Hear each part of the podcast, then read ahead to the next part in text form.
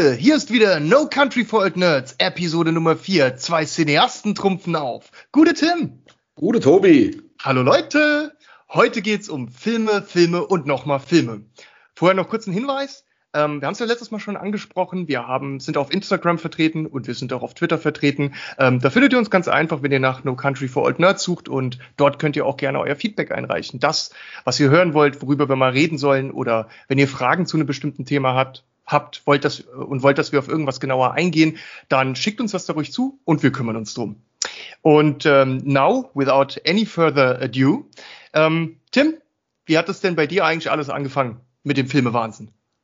Ja, das ist eine coole Frage, wie das mit dem Filme-Wahnsinn angefangen hat. Darf man das überhaupt Wahnsinn nennen? Ich würde sagen, wie bei den meisten von uns oder auch bei den meisten der Zuhörer, ganz klar in der Kindheit. So geprägt das Thema, wir sind ja in den schönen 80ern groß geworden, da wurde ja noch viel auf gute Filme Wert gelegt, auf tolle Fernsehfilme auch Wert gelegt, was ja heute vielleicht nicht mehr so ganz der Fall ist. Und da, ich fange jetzt einfach mal so ein bisschen für mich geistig chronologisch wirklich bei der Kindheit an, so 6, 7, 8 Jahre alt, dann ganz klar die Filme, die da wahrscheinlich jeder auf dem Zettel hat, hier die ganzen Disney-Filme, Die Hexe und der Zauberer, Dumbo, so ich sag mal die ganzen traurigen Kinder-Disney-Filme, was man ja heute immer so ein bisschen, wie sagt man das, Tobi, so verschönigt, die waren schon eigentlich immer relativ traurig, ne? Wenn ja, man so drüber nachdenkt. Gerade Dumbo war ja sehr traurig. Aber trotzdem alles weggesuchtet halt als Kind, ne? Das, weißt du, was das hatte? Das waren immer diese Akte. Man wusste ungefähr immer bei 3/4 im Film kommt dann dieser Part, wo ein bisschen die Traurigkeit einsetzt, ne? Wo dann dieser traurige Moment kommt, der sich dann wieder aufbaut und zu einem fulminanten Finale führt. Ja. Hatten ganz viele von diesen. Hatten so ein stringentes Vorgehen da immer. Dann auch ganz klar so ein Guilty Pleasure aus meiner Jugend hier, so die Sachen wie Lümmel von der ersten Bank, Hansi Kraus als Pepe Niednagel, war immer wieder gern gesehen. Alle Folgen auch immer wieder selber, aber immer noch ein Evergreen, sag ich mal, aus der Kindheit. Dann natürlich hier so Krüger-Gottschalk, die Nasentriologie. Krüger-Gottschalk. Geil, oder? Piraten sind der Powerplay. Unvergesslich. Vor allem, weil das auch so, zu der Zeit, wo diese Filme rauskamen oder wo man die sehen konnte, die haben auch so einfach so gut zu dieser Zeit gepasst. Ja, der kannst du heute nicht mehr machen. Nee, unmöglich. Ja, absolut nicht. Auch so generell so die deutschen Filme, nenne ich, also wen könnte man da noch nennen? Didi Hallervorden. Die Rache der Enterbten oder hier Otto der Film und lauter so deutsche Filme, die kannst du heute nicht mehr bringen. Das guckt sich keiner mehr, würde sich heute keiner mehr angucken. Und halt, ne? Die wirkten halt in ihrer Zeit auch so unglaublich authentisch, weil jeder sich mit den Inhalten identifizieren konnte, ne? Weil man das nachvollziehen konnte. Und heute ist diese Welt so weit weg, dass man da einfach diese Connection nicht mehr aufbauen kann, diese Brücke nicht mehr bauen kann. Ja, absolut. Und ich sag mal, das waren halt auch, wie du es gesagt hast, Filme aus ihrer Zeit, und die haben halt auch dem Humor der Zeit entsprochen. Da würde heute ja keine Katze in dem Ofen mehr ziehen halt, ne? Das ist ganz klar. Dann nur zu diesem Humording nochmal. Was mir da so immer wieder auffällt, ist, dass halt viele Dinge, die da in diesen Filmen und so oder auch in so Fernsehsendungen gemacht haben, das war in dem recht biederen Deutschland noch recht verpönt, ne? Und das war deswegen immer was Besonderes, wenn sich jemand mit einer Komik oder mit irgendeinem Humor besonders weit aus dem Fenster gelehnt hat, weil da hast du gesagt, oh, hat der sich was getraut, das gab's so aber noch nicht vorher. Ja. Das war ja auch bei RTL Samstagnacht später ganz stark im Vordergrund, ne? Dass da zum Beispiel die Deutsche Telekom einmal pro Woche so richtig angepisst wird von denen im Fernsehen, du weißt ja noch, mit diesem, gab's ja den Kundenbeschwerde der Woche immer früher. Genau. Und das war damals alles neu. Ja, definitiv. Und es war halt auch, ich sag mal, das war ja so eine Ära, wo das einfach alles auch aufgeblüht ist halt, ne? Wo so diese ganzen Künstler auch, die darf man Otto Waalkes im Nachhinein als Künstler bezeichnen, die auf jeden Fall ins Fernsehen gelassen hat halt auch, und dann halt auch abendfüllende 20.15 Uhr Filme da hat zusammenschustern lassen. Also, hervorragend. Ich habe die als kleines Kind, ich denke mal, man hat das meiste ja gar nicht verstanden. Diesen Meta-Humor, der da drin ist. Aber ich habe die geliebt halt, ne? Als Kind. So die Otto-Filme, die Hallervorden, etc. Den Meta-Humor, ja, stimmt, den hat man nicht mitgenommen. Man hat sich irgendwie über andere Sachen amüsiert, und wenn man dann ein bisschen älter geworden ist und immer noch diese Filme oder die wiedergeschaut hat, dann ist einem immer ein bisschen mehr aufgefallen, was da noch drinsteckt, ne? Dann hat man ja auch viel so Zeichentrickfilme geguckt. Also wir lassen ja mal so Serien, heute versuchen wir so nur am Rande zu erwähnen, soll ja viel um Filme aus der Jugend gehen. Aber wenn ich da zum Beispiel so diese Asterix- und Obelix-Filme, die Zeichentrickfilme, die richtig alten noch nehme, die sind bei uns daheim hoch und runter gelaufen halt, ne? Ja, also, absolut. Die haben einfach zur Sozialisierung dazugehört. Das war einfach klar, dass man Asterix und Obelix guckt. Das war einfach da und das musste man mitnehmen. Ne? Und das ist ja auch heute noch irgendwo, ich meine, es hat, damals war halt, da können wir ja nachher mal ein Riesenrad drüber drehen, so dieses, damals sind halt noch Filme gemacht worden, in der kleineren Quantität, aber vielleicht auch in der besseren Qualität. Und dadurch hat das halt auch früher jeder in unserem Alter geguckt. Wenn ich heute nur allein sage, du bist ein Wildschwein, da weiß jeder sofort, aus welchem Asterix-Film das ist. Ja, oder Passierschein A38. Genau, wird ja heute andauernd noch verwendet irgendwo, auch in Filmen immer noch. Und das sind halt auch Sachen aus der Kindheit von allen Leuten, die so in unserer Altersrange sind, die aber einfach schön waren, das sich anzugucken halt, ne? Oder, ja, und unvergesslich, weißt du noch, wo Asterix und Obelix erobern Rom, da ist ja auch dann die Prüfung, glaube ich, mit dem Passierschein und wo sie auf den Berg klettern müssen und dann gibt's diesen einen Teil in diesem Film, wo er in diesem Restaurant sitzt, der Obelix, und wo der Koch, es ist so unvergesslich, wie dieser Koch ständig durch diese Tür kommt, mit immer neuen riesigen Platten voller Essen. Die Kamel an die Öcke. Ja, genau. Das war so genial. Den Spruch bringe ich heute noch, wenn wir irgendwo essen waren und alle sind richtig pappsatt und jeder sagt, oh, voll gegessen, was weiß ich, wenn wir irgendwo XXL-Schnitzel essen war und dann alle richtig am Ende sind. Und dann der Spruch aus Asterix und Obelix, nachdem er das alles leer gegessen hat, jetzt hat er mich einfach nach der Vorspeise sitzen lassen. Genau. Und, also richtig, also das hat auch so vieles noch geprägt halt, ne? Das sind wunderbare Filme auf jeden Fall. Und dass so eine kleine Erinnerung an so eine einzige Textzeile irgendwie über 30 Jahre in einem drin bleibt und mitgeht, das ist auch was Besonderes einfach. Das schafft nicht jeder Film oder jede Serie. Das ist schon was Besonderes. Definitiv, ja. Und apropos Besonderes, vielleicht kann man da auch einen ganz guten Weg bauen rüber zu den Jules Verne-Filmen von damals. Die waren nämlich auch alle sehr besonders und sehr detailverliebt. Also Reise zum Mittelpunkt der Erde, ne?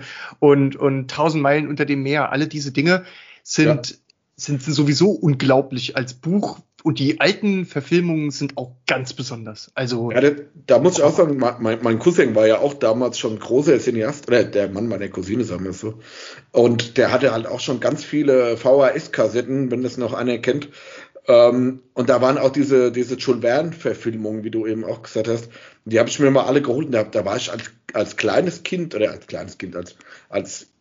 Kind super fasziniert davon, wie gut das alles gemacht war, wie schön das alles gemacht war.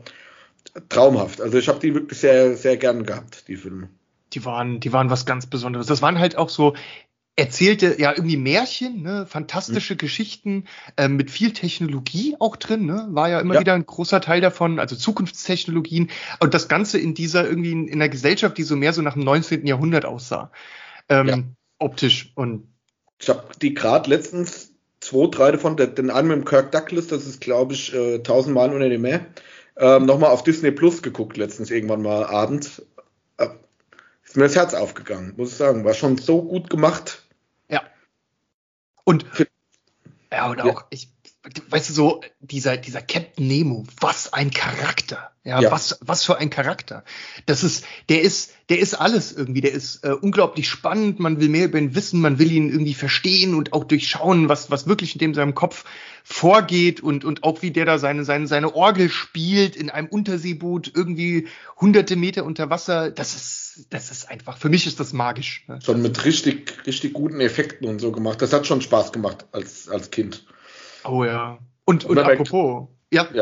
Wollen wir gleich zum größten Spaßbringer unserer Kindheit. Ich wollte gerade die Überleitung dahin bauen. Ja. Komm, sag's, wir wissen das sowieso alle. Es gibt nur einen, ich nenne es mit Absicht Epos, den man als Kind geguckt hat, den man geliebt hat, den man auch heute gern auch noch verkatert, sonntags, mittags auf Kabel 1 guckt, Bud Spencer und Terence Hill Filme. Gibt's was Geileres? Volle Kanone, volle Kanone. Bud Spencer, Terence Hill.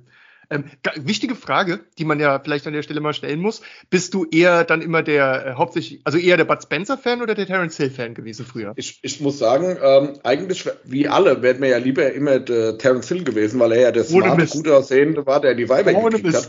Aber da mein Bruder bei uns der schmale Kleine war und ich der kräftige Größere, war auch, wenn wir das nachgespielt haben, die Rollenverteilung immer relativ einfach, wer der Bud Spencer und wer der Terence Hill ist. Und klar wollte da jeder Terence Hill sein, wir würden der gut aussehende, blonde, blauäugige sein. So dieser Nice Guy. Ja. Aber du hast recht, aber was interessant ist, wenn man jetzt mal den Fame von beiden anguckt. Der Bud Spencer steht ja schon ein bisschen höher auf dem Treppchen als Terence Hill eigentlich. Hat auch mehr eigenständige Filme gemacht, so wie die nannten ihn Mücke oder Aladdin, Plattfuß, die ganze Geschichte, ne? Kennst du noch den Aladdin, den alten? Ja, kennst du auch, ja. Den habe ich. Ich kenne alle davon. Ich habe 2 DVD-Boxen, glaube ich, hier davon stehen. Einmal die normale und einmal nochmal die Extended, wo nochmal einen ganzen Haufen Bud Spencer-Filme mit drin waren. Also es gibt, glaube ich, keinen, den ich von denen nicht gesehen habe. Sogar die ganzen Western, da gab es ja auch viele Western, wo die versucht haben, ernsthaft zu gehen. Aber das hat halt nicht... Der Hügel der blutigen Stiefel, das hat ja mit Humor nichts zu tun gehabt. Das war ja noch so Sergio Leone-Style Western. Aber die hat man auch geguckt. Aber es gibt nichts Geiles, weil du ja vorhin gerade gesagt hast, diese Sprüche und alles, was sich mit von diesen Filmen ins Jetzt mit übernommen hat. Also wer kennt nicht 4000 Bud Spencer und Terence Hill Sprüche? Ja, oder nur allein die Szenen. Und das Geräusch. Da könnte man eine eigene Wochenshow drüber machen, wochenlange Show drüber machen. Ja, nur über diese ikonischen Filme aus unserer Kindheit, Bud Spencer, Terence Hill, halt überragend. Völlig. Und das Coole ist ja auch irgendwie, dass Bud Spencer und Terence Hill irgendwie so bei jedem bekannt sind. Ich kann da meinen Vater, meine Mutter drauf ansprechen. Ja. Jeder würde irgendwie da einen Begriff haben. Und mir ist ganz besonders auch noch der Ton im Kopf geblieben. Dieses dieses Geräusch, wenn die einem ins Gesicht gelangt haben und so, wenn es eine Backpfeife gab. Da gab es immer einen ganz bestimmten Sound in den Filmen. Dieses Bsch, du weißt genau, was ich meine, ne? Dieses Geräusch. Ja. Ich denke mal, jeder, der hier zuhört, kennt dieses Geräusch, kriegt gerade Gänsehaut auf dem Rücken. Und es ist halt auch, da ist einmal auch noch vermittelt worden, was ich ja bis heute stringent durchziehe, dass Gewalt die Lösung für alles ist halt einfach, ne? Ganz egal, was die gemacht haben, am Ende gab es aufs Maul und dann war es gut halt, ne? Das stimmt, wobei, hoffentlich erinnere ich mich jetzt nicht falsch, aber es war ja immer waffenfreie Gewalt und die hat auch nie zum Tod geführt. Ne? Es waren immer nur Leute, die umfallen und dann wieder weggehen können. So wie beim E-Team. Ja, genau. Die haben zwar auch immer geschossen, aber es ist halt einfach keiner gestorben. Genau. Schlechtes Aiming. Die hätten mal ein Aimbot gebraucht. Das waren Filme, da ging es ja auch um die Mafia und was weiß ich nicht alles, immer, je nachdem. Und selbst in den Western, da ist ja auch geschossen worden und keine Ahnung, aber das war nie in einem brutalen Zusammenhang halt. Gerade die Western davon habe ich super geliebt, die rechte und linke Hand des Teufels, aber das war nie eine Brutalität, die man einem Kind nicht hätte zeigen können. Das stimmt und sie haben es halt trotzdem irgendwie hingekriegt, dass das spannend ist und dass man so als Kind so, wow, die kämpfen jetzt hier, spannend und so. Aber geliebt. Mein Bruder und ich, wir haben die Kassetten da davon geguckt, bis du bald nichts mehr gesehen hast auf dem Band. Das ging hoch und runter. Und auch heute noch, wenn ich mal irgendwie eine schlimme Grippe habe oder irgendwie mal eine Woche wirklich out of order bin, dann hole ich hier die DVD-Box aus dem Schrank.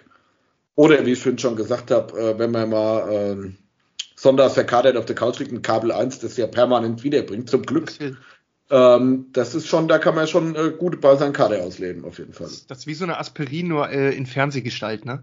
Die dann den Tag erträglicher macht. Man kann sich da reinfallen lassen und vielleicht, wenn ich jetzt so zurückdenke und mir vorstelle, dass da überall Blut drin gewesen wäre. Also jedes Mal, wenn die Backpfeifen verteilt hätten, hätten die Leute danach irgendwie keine Zähne mehr im Gesicht gehabt. Ja, und so. Angezeigt worden, schwere Körperverletzungen, keine hätten mehr einen Schock. Und wie furchtbar auch als Kind vielleicht so die Erfahrung zu machen. Also dieses, weißt du, was wir eigentlich gemacht haben? Die haben das wie in den Comics, ne? Wo die Leute auch hier batsch links und rechts, aber es passiert eigentlich nichts Schlimmes. Auch wenn dir ein 100-Kilo-Gewicht auf den Kopf fällt, läuft die Comicfigur weiter. Das haben die in diesen Echtweltfilm übertragen.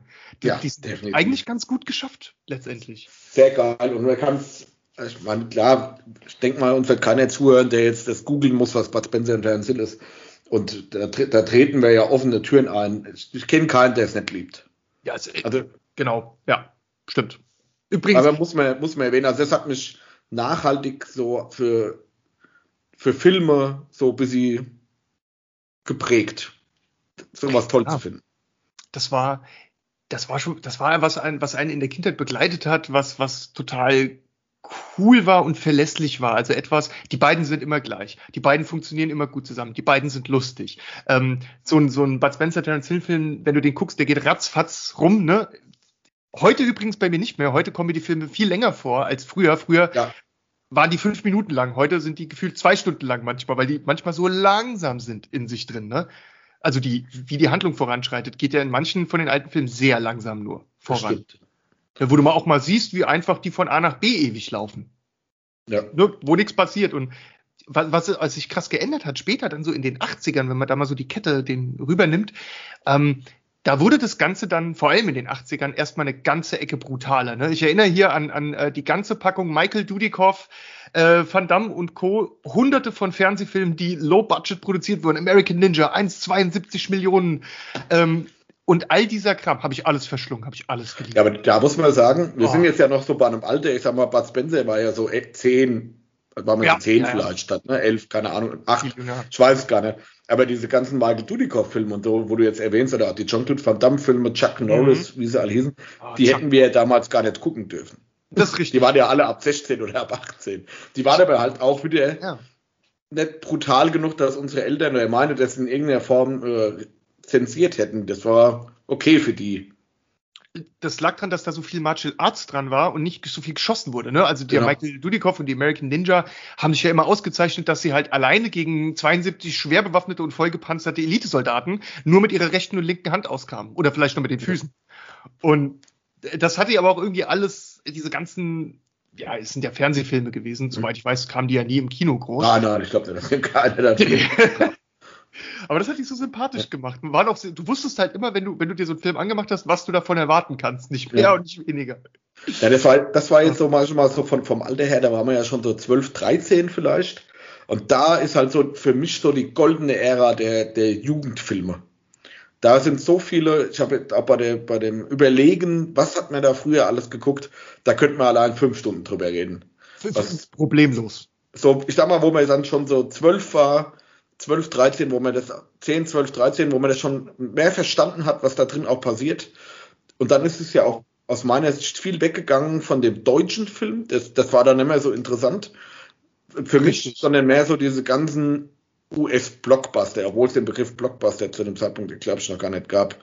Die waren komplett dominant. Die haben das wirklich alles andere sozusagen ins Off befördert und waren einfach auch das, was man wollte zu der Zeit, weil die halt unglaublich krass produziert waren, von der Qualität oftmals, und einfach die Filme aus den anderen Ländern da überhaupt nicht mithalten konnten. Na, überhaupt nicht. Ja. Wir können jetzt ja mal ein paar von der Liste mal runterreihen, dass man mal sieht, von welchen Filmen wir da sprechen. Also ich nenne jetzt mal was ganz harmloses, was vielleicht noch gar nicht so viele kennen, dass man nicht immer die komplette A-List abarbeitet. Den ich aber als Kind sehr geliebt habe, war der Flug des Navigators, wenn den noch einer kennt. Flug des Navigators wäre einer gewesen, dann, was gab's noch alles? Also ich meine, gut, Klassiker wie E.T. und so, oder für immer gültige, unbezwingbare, unsterbliche Blockbuster wie Zurück in die Zukunft. Ja, geil. Und dann die Übergangsfilme, die zwischen dem Jungsein hin zum Jugendlichwerden, so wie Goonies und die Klassiker, ne? Die einen, mit denen man zusammen erwachsen geworden ist, so ein bisschen. Goonies war mein absoluter Kindheits-Favorite-Film. Ja, den habe ich unendlich oft geguckt, weil da waren so viele geile Komponenten drin, die mir, waren die ja alle in dem Alter, in dem die auch waren, mehr oder weniger. Bis auf den, wie hieß der älteste Bruder im Film, ich weiß es gar nicht. Alec Baldwin in Wirklichkeit, Alec Baldwin, sag ich, bin ich denn bescheuert. Wie heißt er? Warte. Alec Baldwin. Ja, gut, er hat in den 80er Jahren auch in jedem Film mitgemacht. Gut, wir gehen jetzt nicht auf Filmschauspieler ein. Aber das war mein Kindheitsfilm. So diese zusammengewürfelte Bande von Losern aus den Goondocks, die da so ein Abenteuer erleben, Mit Piraten, mit Gangstern, die verfolgen. Einfach nur super. Also ich weiß nicht, wie oft ich den gesehen habe. Unendlich oft. Es war so ein bisschen Indiana Jones als Gruppe für Jüngere. Ja. Und unglaublich Steven Spielbergisch von dieser Erzählweise, das hat dich mitgerissen. War da nicht in dem Film, ich hoffe, ich verwechsel das nicht, da gibt es diese eine Szene, die ist mir damals unter die Haut gegangen, wo sie durch den See gehen und dann überall die Blutegel haben. War das nicht da bei dem Film, wo sie da durch dieses eine Waldstück müssen, dann kommen sie durch ein Stück Wasser durch und dann haben sie überall diese furchtbaren Blutegel. Oh, das ist so gruselig. Ich fand das so schlimm damals. Weiß ich noch. Furchtbar. Der Film hat so viele geile Momente oder geile Situationen, weil dann von der Gangsterfamilie der entstellte Halbbruder oder was es war, Bruder, der da unten im Keller gesessen hat. Wer kommt denn auf sowas, außer Steven Spielberg? So einen Charakter damit einzuführen. So genial. Einfach nur geil. Und der Schauspieler, den ich meine, der hieß übrigens nicht Alec Baldwin, sondern Josh Brolin. Jetzt, nach 5 Minuten kam es mir wieder. Also einfach nur super gut. Dieses ganze Setting, dieses mit dem Schatz finden und dass die dann am Ende, Achtung, Spoiler-Alarm, wenn ihr gesehen habt, dann ihre Goondogs damit retten können. Und einfach nur dieses Happy-End-Ding auch. Ich habe den geliebt. Und das ist auch so Platz 1 meiner Jugendfilme, nenne ich es jetzt mal. Frühe Jugendfilme. Das ist ein ganz, ganz besonderer Film, der auch, glaube ich, zeitlos ist und der ganz vielen Leuten heute noch im Kopf ist als ein Jugendfilm, den sie gesehen haben, den man nie wieder vergessen hat. Ne? Was ganz Besonderes. Du hast auf die Liste auch noch Stand by Me gepackt. Das fand ich auch sehr spannend. Dazu ein kleiner Fun-Fact. Da haben damals schon Kiefer Sutherland und Will Wheaton mitgespielt. Wusstest du das? Hattest du das noch auf dem Schirm? Ich hatte es nochmal nachgeguckt, aber... Fand ich ganz interessant, dass die beiden da zusammen schon damals in dem Film waren, als sie ja selber noch sehr, sehr jung waren. Ne? Fand ich ganz spannend. Und Hook, genau, den hast du auf unsere sozusagen geheime Liste gepackt. Das war auch was Besonderes. Das ist alle Filme, die anderen 2 Filme, die wir eben schon auch gezählt haben, die Goonies zum Beispiel, was da für Filmschauspieler im Endeffekt mitgemacht haben. Ne?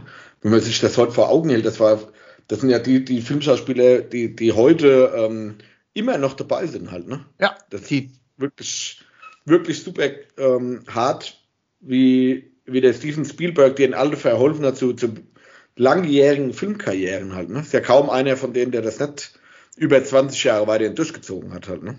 Ja, stimmt. Also der hatte sowieso zu dieser Zeit, der Spielberg, so ein Händchen einfach für Filme. Die Handschrift hast du sofort erkannt nach 5 Minuten, wenn du im Film warst, auch wenn du gar nicht wusstest, dass der von ihm ist. Der hatte das einfach so drauf zu dieser Zeit. Der hat das eigentlich definiert, wie man es richtig macht. Ne? Das ist einfach geiles Setting, gut ausgearbeitete Charaktere. Ja. Und einfach ein Pacing auch in den Filmen, so eine Geschwindigkeit, so eine Erzählgeschwindigkeit. Das war nicht so bam, bam, bam, bam, bam, 1 Million CGI-Effekte, rüber. Du weißt überhaupt nicht, wer alle einzeln ist. Jeder hat so eine kleine Origin-Story für sich gehabt, jeder Protagonist. Und wenn sie nicht hatten, dann war das aber auch mit Grund, dass sie die nicht hatten. Dass jemand ein bisschen geheimnisvoll bleibt oder dass nicht alles auserzählt wird halt, ne? Ja, richtig. Und dieses Worldbuilding, das der da pro Film betrieben hat. Guck dir nur die Indiana Jones-Teile an, alle 3. Alles göttlich. Mega, was ich die geliebt habe als Kind. Da waren wir dann auch schon ein bisschen älter, die durfte ich früher nicht gucken, gerade wegen dem... Ja, klar. Tempel des Todes und solche Geschichten. Na klar.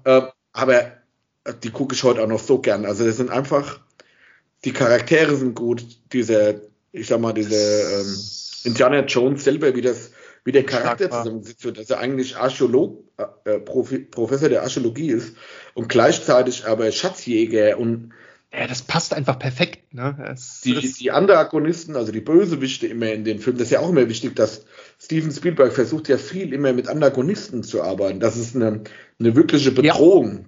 Ja. Immer. Und das ist ja in allen seinen Filmen ist das immer so ein Thema. Es gibt immer Gut gegen Böse. Ja. Also insofern malt er da schon ganz schön viel Schwarz-Weiß, aber er schafft es halt auch irgendwie so ikonische Figuren zu erzeugen, die dann bei einem selbst sticky im Kopf bleiben, die man einfach mitnimmt über die Zeit und die auch so glaubwürdig sind. Also selbst die Bösewichte, die nur für einen Film herhalten, im Gegensatz zum Indianer selbst, der ja dann über die Folgen immer wieder also er über die Filme immer wieder da im Mittelpunkt steht. Aber selbst wenn nur für einen Film so ein Bösewicht reinkommt, das war dann immer irgendwie so jemand, ach, der hat das einfach drauf gehabt, die richtig zu positionieren oder zu platzieren. Ich muss aber sagen, bevor dieser Stein einmal bei mir losgerollt ist, der war dann auch danach nicht mehr aufzuhalten, war noch ganz wichtig, dass davor bei mir eigentlich noch so zum Übergang zwischen dem Kindsein und zur Jugend, haben für mich vor allem auch so es gab die Klassiker, Sendung mit der Maus, Augsburger Puppenkiste, was man halt alles so geguckt hat, die harmlosen Sachen. Und dann hatte ich aber so recht bald schon ein Ritual, vor allem Samstagmorgens hatten wir so im kleinen Raum von meinem Vater, war so eine kleine graue Couch, wie man sich die damals so in den 80ern vorgestellt hat. Und da war so ein ganz kleiner Fernseher am anderen Ende des Raumes, und da habe ich samstagmorgens immer in aller Herrgottsfrüh mich auf die Couch gehockt, im Schlafanzug damals noch, habe immer so ein Müsli gegessen und habe dann wirklich Stunde um Stunde ein Comic nach dem anderen mir reingefahren. Und ich weiß noch, ich habe Milliarden verschiedene Sachen geguckt. Zum Beispiel die ersten Spider-Man-Comics, die dann wirklich animiert liefen im Fernsehen, wo er auch wirklich mein Held geworden ist, mein absoluter Übersuperheld forever and ever. Und auch Batman-Comics, Captain Planet, Dungeons and Dragons, Darkwing Duck, DuckTales, Marshall Bravestar, Mask, Transformers. Die Liste ist riesig. Und das wurde dann jeden Samstag immer durchgewatcht. Und das ist bis heute, sind mir diese ganzen Serien auch, also diese Comic-Serien auch noch sehr heilig und wichtig.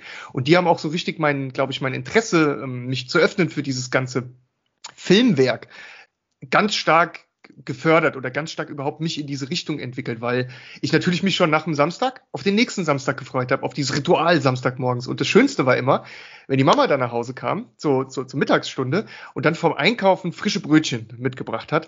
Und dann bin ich immer runter, und es gab immer für mich ein Sesambrötchen mit Salami und Käse drauf und dann oben auf die Couch wieder zurück zu den Comics, bevor dann der Samstag richtig begann, und dazu dieses Salami-Brötchen gegessen. Das war für mich eine Jugenderinnerung, die ist unbezahlbar wertvoll. Was ganz Besonderes. Ja, was du gerade ansprichst mit diesen ganzen Comic-Serien, machen wir uns vor, der Sonntagmorgen war ja geprägt vom Disney Club, dann später Tigerentenclub, glaube ich, da war ich schon zu alt, aber Disney Club, und da ist ja nur Darkwing Duck, Chip und Chap, keine Ahnung, also Chip und Chap, die Gummibärenbande, wie das alles hieß. Oh. Das hat man natürlich mit jeder Phase seines Körpers aufgezogen hat. Ne? Habe ich aber für mich jetzt so ein bisschen mehr unter dem Serien-Genre abgepackt, aber ganz klar, das hat er natürlich als Kind getriggert und hungrig auf alles Weitere halt gemacht. Und so, denke ich mal, ist man ja dann, wie du es ja auch angesprochen hast, dann auch in dieses Thema Filmwelt dann halt reingekommen, ne? Durch diese Aufsaugen von allem, was da geboten wurde. Da wurde ja super viel guter Content geboten zu der Zeit, ne? Ja, und vor allem, weil diese ganzen Comic-Serien wirklich sehr, sehr gut waren. Und ich wette mit dir, du kannst bis heute wahrscheinlich auch noch fast alle Titelmelodien inklusive Text auswendig.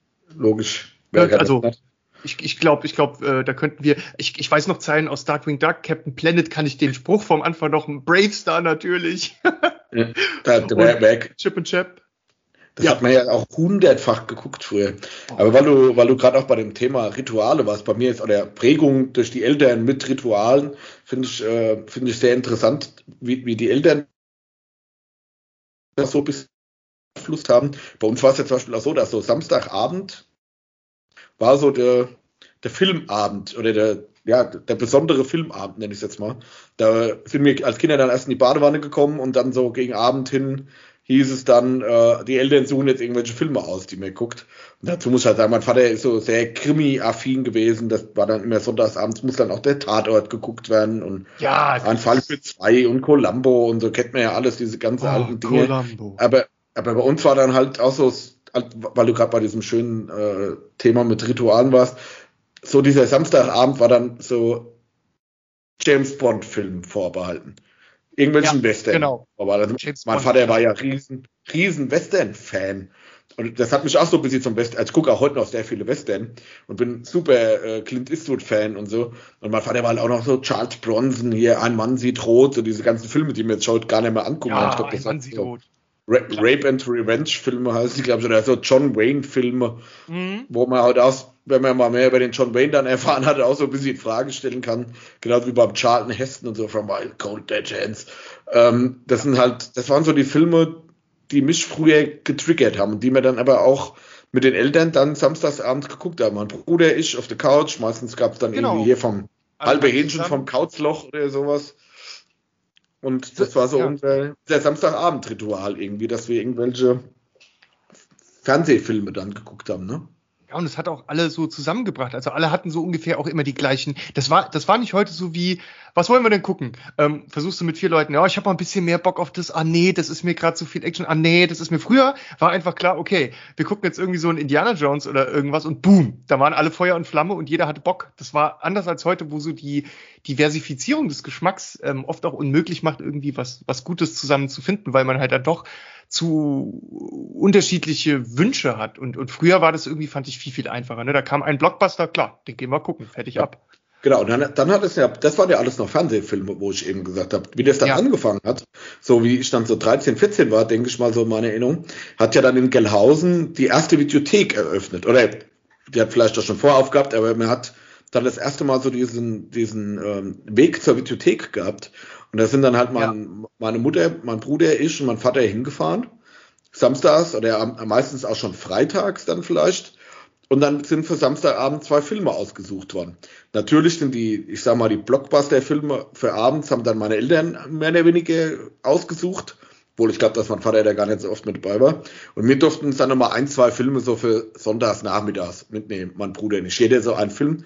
Wie viel gottverdammte Stunden ich in dieser Videothek verbracht habe, nur allein zu dieser Zeit, will ich gar nicht wissen. Aber da ging dann auch genau das, was du eben gesagt hast, los. Einfach so dieses, ja, das ist mir zu actionlastig, das ist mir zu schnulzig, das ist mir dies. Das hast du ja bei Fernsehfilmen nicht gehabt. Da musstest du halt gucken, was auf. Jetzt hört sich wieder an, wie der Opa erzählt vom Krieg. Halt, ne? Opa, erzähl mal, wie war es denn früher mit ARD, ZDF? Wir hatten halt nur 3 Programme und man konnte nichts streamen. Da musste halt gucken, was kam, verdammt. Und apropos gucken, was kam. Man hat früher noch Zeitschriften wie die Hör zu gekauft, um sich über das Programm zu informieren, TV weil Spielfilm. Es keine andere Möglichkeit gab. Ja, genau, TV-Spielfilm. Und die damals ja besonders herausgestochen ist, also in Abgrenzung zu Hör zu, die wahrscheinlich in jedem deutschen Wohnzimmer damals gelegen hat, wegen diesem Bewertungssystem, weißt du, die hatte noch damals dieses innovative Bewertungs über dem Daumen, ne, und so weiter. Totales Bewertungs, Daumen hoch, Daumen runter, kein Daumen. Genau, die wirkte so viel moderner als die Hör zu, die so ein bisschen altbacken dadurch wirkte. Und die hatten, glaube ich, auch mehr so Berichte zu so Filmstars und Sternchen drin, die Hör zu war ja sehr traditionell, hat aber in unserem Haushalt, glaube ich, relativ lange überlebt das Blättchen, muss ich sagen. Also, das ist gar nicht so früh gestorben. Bei uns war, ich weiß gar nicht, was es angefangen hat, aber die TV-Spielfilm war über gefühlte Jahrzehnte präsent. Ja, genau. Mein Vater ist ja heute noch so, der sitzt auch mit der Fernsehzeitung da, der kennt das gar nicht im Internet zu gucken, was kommt denn heute. Und der guckt halt auch einfach, was kommt halt. Ne? Da hat er gar keinen. Der ruft mich auch heute noch an und sagt, Tim, heute Abend kommt 22:25 Uhr, kommt hier mit Charles Bronson, der Apache oder so, muss mal gucken. Der Vater, den haben wir jetzt schon 300 Mal zusammen geguckt. Also den kann ich schon frei mitsprechen, weil super Film und hier nächste Woche musst du mal gucken, kommen hier die alte Sherlock Holmes Filme von 1940 nochmal. Vater, ja, ich weiß, ich habe die DVD-Box davon. Aber der ruft mich dann auch an, immer noch, fast einmal die Woche so ungefähr und sagt mir dann hier auf so und so, auf dem Programm, meistens irgendwelche dritten Programme hier, NDR oder was, läuft heute Abend hier Clint Eastwood, Dirty Harry 3, super Film, gucke mal. Und dann oftmals erwische ich mich dann dabei, wir gucken ja so gut wie kein normales Fernsehen mehr, aber dass ich das dann auch mache. Ja, ich stehe dann abends auf die Couch, dann gucke ich aufs Handy, dann steht da 22 Uhr, dann denke ich, könntest du eigentlich mal auf NDR schalten, Dirty Harry hast du ja auch schon lange nicht mehr geguckt. Genau. Und das ist so... Lässt man dann so, weißt du, so mitlaufen. Man guckt es ja dann nicht mehr wirklich so voll konzentriert da drauf, sondern hat dann nebenbei vielleicht noch das Handy oder so in der Hand. Aber dann kommen wieder diese Szenen, die man besonders gut fand. Und dann ist man wieder voll dabei und aufmerksam. Dabei, das bringt mich gerade auf den Gedanken.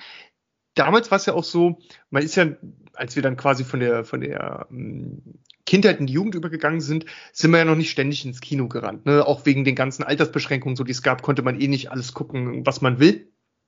Da habe ich auch noch eine Anklage im Gepäck später. Da muss ich später noch auf Braveheart zu sprechen kommen. Aber Ja, da muss ich diesen Kinosteher auf dich komme ich heute noch zu sprechen, mein Freund. Und auf jeden Fall war es so, du warst ja quasi zu Hause. Und diese ganzen Filme liefen im Fernsehen, die du vielleicht gar nicht hättest so im Kino gucken dürfen. Deine Eltern haben dir dann erlaubt, das zusammen mit einem zu gucken, um vielleicht auch, wenn dann eine doch etwas schlimmere Szene kam, notfalls auch mal vielleicht die Hand vor die Augen oder so, um mal ein bisschen, also man hat als Eltern dann noch Kontrolle gehabt. Und dann war das halt für uns normal, dass man das alles mit der Familie zusammen erlebt hat und im Fernsehen gesehen hat. Und später, als man dann wirklich ins Kino gehen konnte und da auch alles gucken konnte, hat sich dieses Gemeinschaftserlebnis ja auch so ein bisschen verselbstständigt. Man ist dann eher so mit seinen Kumpels und so auch ins Kino gegangen und mal mit dem und mal mit dem. Aber du warst halt nicht immer im Kreise deiner Familie mit denselben Leuten am Filme gucken zusammen. Das hat sich dann so ein bisschen, also ich meine, mit meinem Vater habe ich das noch sehr, sehr lange gemacht. Aber so generell, dass wir da alle zusammensaßen, was geguckt haben, das hat sich dann schon irgendwann, ja, hat einfach so nicht mehr stattgefunden und hat sich mehr dazu entwickelt, dass jeder so sein eigenes Ding geschaut hat oder die Dinge, die einen besonders stark interessiert haben, vor allem angeguckt hat.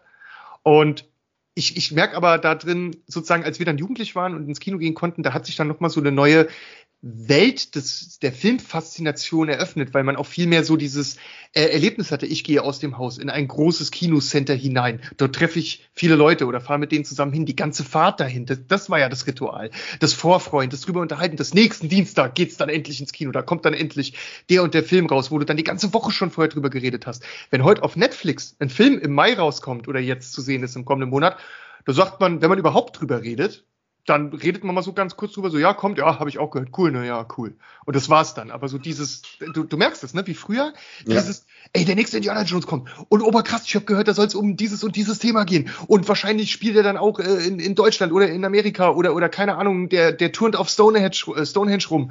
Und dann hat man darüber spekuliert, sich ausgetauscht und hat sich gegenseitig erzählt, was man alles will, dass der Indiana Jones macht, was man sich wünschen würde. Ne? Das war so viel Eigenkreation, Kreativität dabei. Und heute ist es so, ja, am 16. kommt dann das. Ja, cool. Ende. Ja, das ist natürlich einmal nochmal auf dieses Thema nicht mehr zusammen gucken mit den Eltern. Das hat ja dann auch so ein bisschen angefangen, dass man dann halt mit seinen Kumpels, Kollegen, Nachbarschaft dann sich alles an Videofilmen reingeballert hat, was man irgendwo hergekickt hat. Und dann war das ja super, dass ich meistens generell eher ältere Freunde hatte, die dann auch schon die 16er-Karte in der Videothek hatten, die durften schon Filme ab 16 mitnehmen. Da war ja die Karte nicht mit dem GPS, also mit dem RFID-Chip oder sowas versehen wie heute. Sondern die haben einfach unterschiedliche Farben gehabt. Und dann wusstest du schon an der Farbe, die war blau, ich durfte gar keine roten Filme mitnehmen halt, ne? Ja. Und also auch, wenn man jetzt darüber nachdenkt. Und dann hat man natürlich viele Kumpels gehabt, die hatten dann schon eine blaue, teilweise auch unberechtigterweise eine rote Karte, zum Beispiel von den Eltern.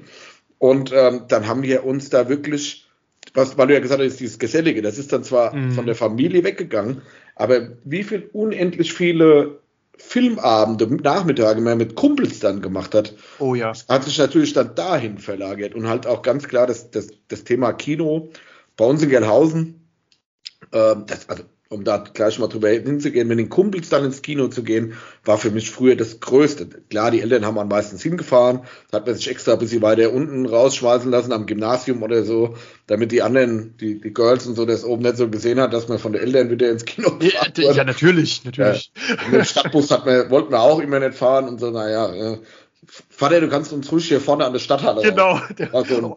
So ein Satz. Das kann doch schon bis vors Kino fahren. Nee, wir laufen noch ein Stück. Dann irgendwann später musst du noch ein Stück laufen, weil du musst ja noch 2 Zigaretten rauchen, bevor du ins Kino gehst. Und du kennst das, wenn die Eltern dann sagen, nee, ich fahr dich gern. Muss er sein. Nein. Und man versucht so alles, um dass das nicht passiert, ne? Und dann ist es manchmal aber auch schon zu spät gewesen. Ach komm, ich will doch nicht, dass du hier noch 1 Meter laufen musst oder so. Ich lasse dich natürlich direkt in der Front raus. Und man ist dann so ausgestiegen, so, danke. Ja. Du bist so ausgestiegen, wie wir dann Jahre später aus dem Polizeibus ausgestiegen sind, wenn die online gefahren haben. So hat sich's angefühlt. Original. Genau. Und wir hatten ja in Gelnhausen das Geile, und es ist ja heute noch so, dass wir 2 Kinos haben, 2 kleine, beide in Familienbesitz, das Pali und das Casino. Und das ist noch so richtig Oldschool-Kino. Das hat auch noch viel Feeling von vor 20 Jahren, wo ich das erste Mal hingegangen bin. Da ist noch so, das hat mit einem Kinopolis oder einem Cinemax und wie die ganzen anderen, müssten wir jetzt eigentlich alle aufzählen wegen Werbung, aber ich sage jetzt nur die 2, gar nichts zu tun im Endeffekt. Oder nicht viel. Klar, bei guten Filmen, wo man mal die Leinwand braucht und den Sound, da fährt man dann doch eher mal ins Kinopolis nach Hanau oder so. Aber wir gehen schon relativ häufig auch heute noch in diese 2 Kinos, weil das noch so, das hat was Atmosphärisches. Du gehst da rein, das ist heute noch ein kleines Kassenhäuschen, wo einer drin hockt, der die Tickets verkauft. Dann ist diagonal gegenüber 2 Meter Luftlinie weiter ein kleiner Stand, wo man sich Süßigkeiten und Naschzeug und Bier kaufen kann. Und dann nicht diese überdimensionierte Scheiße. Du kennst das ja, Tobi, so diese... Ja, oh, wir hätten ja gern ihr Nacho-Menü mit der 2-Liter Cola oder so diesen American Style halt, ne? Ja, alles so überdimensioniert, aber das ist ganz cool, dass wir gerade bei diesem Stichwort angelangt sind, weil früher hatte man halt eben diese kleinen Kinos, die man kannte, und dann hieß es auf einmal, da hat jetzt ein Kinopolis aufgemacht, man hatte noch gar keinen Begriff davon, was das bedeutet, dass das ein Kinopolis ist. Und da bist du da das erste Mal hingefahren und da war dieses Gebäude riesig, die Säulen davor riesig, alles einfach nur riesig und gigantofantastisch, und da bist du da durch diese Schwingtüren oder also durch diese Türen rein und auf einmal hast du gedacht, was ist denn das? Eine irgendwie 25 Meter lange ovale Bar, wo 360 Grad dran bedient wird, Kinoseele, was? 22 Stück, 20 Stück in einem Gebäude, was ist denn hier los? Also verkehrte Welt, alles auf den Kopf gestellt, alles plötzlich in Superdimensionen anstatt klein und gemütlich, und das war damals aber überhaupt kein Nachteil, also ich als Jugendlicher habe das als mega gut empfunden, weil das alles so modern und technologisch erneuert wirkte, ne? Also man hatte das Gefühl, in so eine ganz von seiner alten Stadt in so eine ganz moderne neue Stadt einzuziehen, reinzugehen. Und das war erstmal nur faszinierend und toll am Anfang. Aber das hat sich noch geändert. Das hat sich bei mir, aber ich bin dabei, am Anfang war ich da auch mega gehypt von, wir sind auch heute noch viel im Kinopolis, so ist nicht, ist es in Hanau, wo ich auch nach der Arbeit schnell mal mittags hinfahren kann oder sowas. Ja. Braucht man nicht drüber reden. Und es ist halt auch mehr so als Happening, wir fahren zu viert mal da und da ins Kino, gehen vorher noch was essen, wenn mal gerade keine Grippe-Pandemie ist, ist ganz klar, brauchen wir nicht drüber reden. Aber ich liebe es halt auch unter der Woche abends, einfach mal mit 2, 3 Kumpels nach Gelnhausen ins Kino zu gehen. Ja. Man holt sich sein Bier vorher, bisschen Popcorn an dem kleinen Ständchen. Da ist auch noch so, die Kinokarte ist gar nicht bedruckt, dass man die sammeln könnte daheim. Das ist einfach so ein perforierter, kleiner, roter, grüner Zettel, den der Typ, der vorher an der Kasse gesessen hat, dann nachher als Abreißer, wenn er das überhaupt noch macht, abgerissen hat. Du hast dann einfach bei dir im Portemonnaie so einen kleinen Zettel gehabt und konntest gar nicht sagen, von welchem Film das war. Und dann ist das halt auch noch genauso im Kino so, dass die Werbung, also kommt immer erst Werbung, Trailer, dann Film, und die Werbung vorher ist lokal gehalten. Also du kannst dir quasi als Ladenfirma im Gehäuse im Raum, kannst du dir da kurz Sendezeit kaufen, und jeder Zuhörer wird mir schreiben, Peter Kraus, das Beste für ihr Auto, ist über 20 Jahre hinweg, haben die kreativsten und dämlichsten Werbespots geschaltet. Diese arme Firma Peter Kraus, ich glaube, die ist sogar in Gelnhausen, und die Leute haben sich immer, ich weiß gar nicht, ob das gewollt war, dass die Leute sich immer kaputt gelacht haben, weil die Werbung so awkward war. Und die haben das einfach das habe ich als Kind schon gesehen, die haben immer wieder neue Werbeclips auch gebracht, immer wieder anders gemacht. Und dann immer, Peter Kraus, das Beste für ihr Auto. Das war so dieser Werbeslogan da dabei, wo ich mir denke, ist das eine seltsame Art Humor gewesen von denen, oder war das unbeabsichtigt? Die Leute haben immer gelacht, aber jeder, ich schwöre dir, jeder, der jemals in Gelnhausen im Kino war, weiß, dass es einen Autolackierer Peter Kraus in Gelnhausen gibt. Also hat's ja geholfen, auf jeden Fall. Die Werbung hat, glaube ich, fantastisch funktioniert. Du kannst ja heute noch an alles erinnern, so viele Zeit später. Das war damals aber so, ich kenne es auch noch so, da kam dann ihr Kfz-Mechaniker vor Ort, ihr Lokaler sowieso, das war da ganz normal, dass man irgendwie so Kooperationen hatte, und diese ist auch noch keine halbe Stunde Filmvorschau und Werbung und so gab. Das war ja damals auch noch anders, wie lange es gedauert hat, vom Reingehen ins Kino, bis dann der Film wirklich anfing. Das war ja alles viel, viel kürzer und noch nicht so... Genau. Da wird erstmal 40 Trailer von Til Schweiger-Filmen vorher gezeigt. Ja, oder dass du weißt, wenn ein Film um 20 Uhr nominell auf der Schedule von dem Kino steht, und dann weißt du eigentlich, du kannst erst um 20.30 Uhr da sein und bist immer noch pünktlich. Und das ist schon weird. Bei mir war es übrigens das Kinocenter in Friedberg, wo das angefangen hat. Also nachdem man sozusagen dieses heimische Ritual, ich wurde dann älter, und das heimische Ritual hat dann so auch zu den Zeiten, wo ich Filme gucken wollte und so, einfach so nicht mehr stattgefunden und verlagerte sich dann da rein, dass ich mit meinem Vater vor allem wahnsinnig viel im Kinocenter in Friedberg war, denn Es gab damals zwischen der Firma, für die mein Vater gearbeitet hat, und dem Kino gab es so eine Kooperationsvereinbarung. Und der gute Herr Albert Wunderer, also wenn Sie das hören, vielen Dank nochmal nachträglich dafür, und zwar wirklich aus tiefstem Herzen. Der hat meinem Papa damals immer, also ich glaube, das war nicht mein Papa persönlich, sondern der Redaktion, wurden damals immer eine Jahreskarte ausgestellt für 2 Personen fürs Kino, mit der du so oft kostenfrei ins Kino gehen konntest, wie du wolltest. Und da haben sich Kollegen, die sich halt immer abgewechselt, und ich glaube irgendwie als Kind durfte ich dann auch da kostenfrei mit rein, und so konnten wir halt auch ganz viel Filme gucken. Also lieber Herr Wunderer, vielen Dank nochmal dafür. Das hat wirklich mich geprägt, diese Zeit, ja, in Ihrem Kino. Und da bist du, das war sehr ähnlich, wie du das erzählt hast. Du kamst da rein. Ich habe das alles noch bildlich vor Augen, wie ich da reingegangen bin, wie das da aussah. Und zur rechten Seite war dann so, wo du da ein Ticket gekauft hast. Und dann bist du durch so eine kleine Tür durch. Also 1 Meter weiter wurde dir dein Ticket dann gerade abgezwackt, ne? Und dann bist du durch. Dann kam die kleine Theke, wo man dann Popcorn und Cola kaufen konnte. Und für mich gab es immer eine kleine 0,3er Cola aus der Glasflasche und ein Popcorn, übrigens in normaler Tütengröße. Ja, also normaler 1:1 wie genauso. Glasflasche. Genau. Haben die Leute halt immer runterrollen lassen. Hast du immer gehört, die hinten. Ja, genau.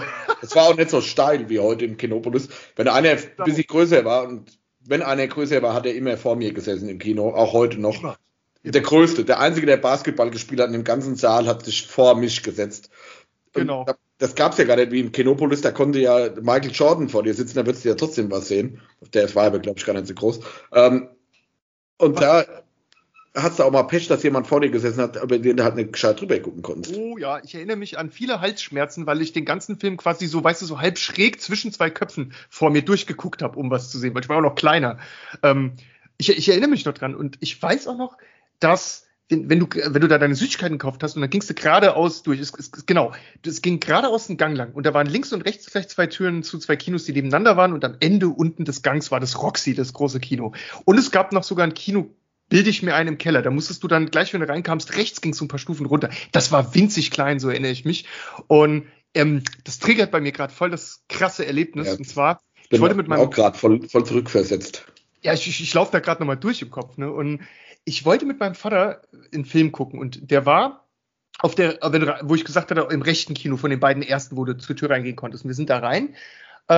Lass mich doch mal kurz überlegen. Wir sind da ins Kino rein, wollten diesen Film gucken. Und genau, und haben uns aber, anstatt ins rechte Kino zu gehen, obwohl wir wussten, dass wir ins rechte mussten, sind wir aus irgendeinem Grund links abgebogen und haben uns reingesetzt und ja, noch 10 Minuten gewartet und so, und dann ging's los, und haben uns aus Versehen in 7 gesetzt. Und das ist einer der besten Filme, die ich je gesehen habe. Ja. Und wenn du in 7 reingehst, noch nie was davon vorher gehört hast, überhaupt nicht weißt, was dich erwartet. Ich werde den Satz meines Vaters nie in meinem Leben vergessen. Der Film fängt an, dann kommt die Schrift, wird eingeblendet, wer da mitgemacht hat, ne, die Pre-Credits sozusagen, das, ja, genau. Und die Schrift zittert ja so. Da hat sich mein Vater im Kino zu mir umgedreht und hat gesagt, also du, Tobi, wenn das hier schon so anfängt, dass das da so rumzittert, das kann nichts Gutes verheißen. Und dann kam dieser Film danach, der uns mindblowing. Ja, also immer noch einer meiner Lieblingsfilme.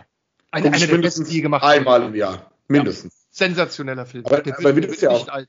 Wie du es gerade so toll beschrieben hast, um das mal abzurunden.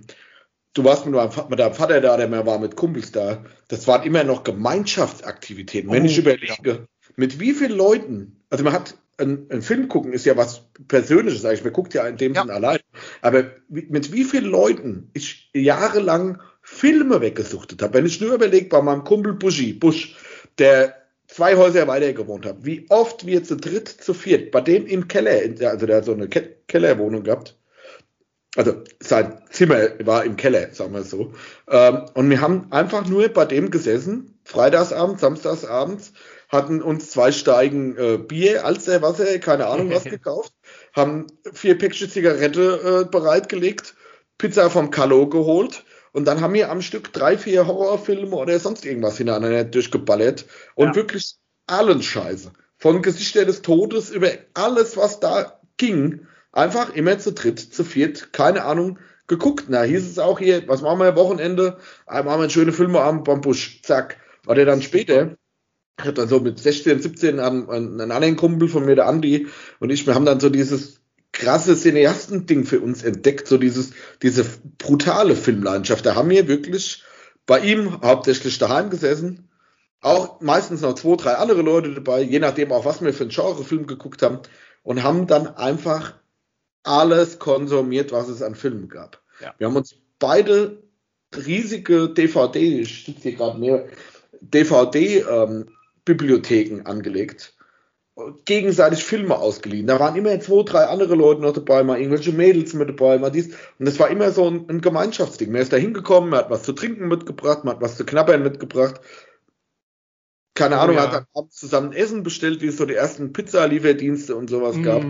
Und es war immer so, man hat es zusammen gemacht. Gerade bei Horrorfilmen war immer so, ich habe nochmal 2, 3 geile Horrorfilme. So diese französischen Dinger, wie das dann irgendwann aufkam, hier Martyrs und so diese ganzen richtig üblen Dinge. Das ist ein Meisterwerk. Ja. Dann hat man sich zu dritt hinguckt, dann hat dann auch einer mal gesagt, hier Leute, ganz ehrlich, ich kann mir sowas nicht angucken, ich gehe jetzt heim. Ich bin da nächste Woche wieder mit dabei. Und wir haben, das war einfach so dieses gemeinschaftlich Filme gucken und dann auch sofort darüber zu sprechen, was fand man geil, was fand man nicht geil, dieses Austauschen darüber. Den ganzen Abend dann noch, ne, bis in die Nacht. Genau, dann zu sagen, ich habe auch noch den Vorgängerfilm von dem Regisseur, habe ich auch noch hier im DVD-Regal, kannst du dir ja mal mitnehmen, hat andauernd Filme ausgeliehen, ausgetauscht und man hat es immer so als Truppe oder als Kumpelkreis gemacht und gerade der Andi und ich, wir haben uns da ja so gegenseitig auch hochgestachelt mit diesem, ich habe das gesehen, ich habe das gesehen, ich habe das gesehen. Das war ja schon fast wie Hausaufgaben. Also brutal, wie man das dann gemeinschaftlich gemacht hat. Klar habe ich auch mal alleine einen Haufen Filme geguckt. Also für mich war ja mal so ein Ritual, gezwungenermaßen, dass man so den Kater vom Donnerstag Sportlerheim oder vom Gaudimax dann freitags nach der Arbeit erstmal loswerden. Ja, man ist ja dann immer arbeiten gegangen, weil Freitag arbeiten ist ja nicht so schlimm mit Kater, den kriegt man schon rum. Hat mir 200 Mal gedacht und hat sich 200 Mal geirrt. Und dann bin ich... Ja. Ich weiß gar nicht, wie das zustande kam. Ich bin jahrelang, fast jeden Freitag, gerade so, wenn jetzt kein Sommer war, halt so in den traurigen Jahreszeit, mittags nach Altenhassler in die Bibliothek gefahren, direkt nach der Arbeit.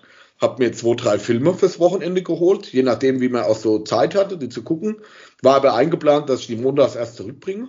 Hat sich mit den Leuten da in der Bibliothek ausgetauscht, die kannte man ja alle, hat auch immer wieder dieselben da getroffen, war richtig geil, Atmosphäre. Und dann habe ich mir freitags mittags immer erstmal so 2, 3 Filme geholt, dann auch meistens schon 2 mindestens mal geguckt, dass man für abends wieder fit war, um wieder wegzugehen.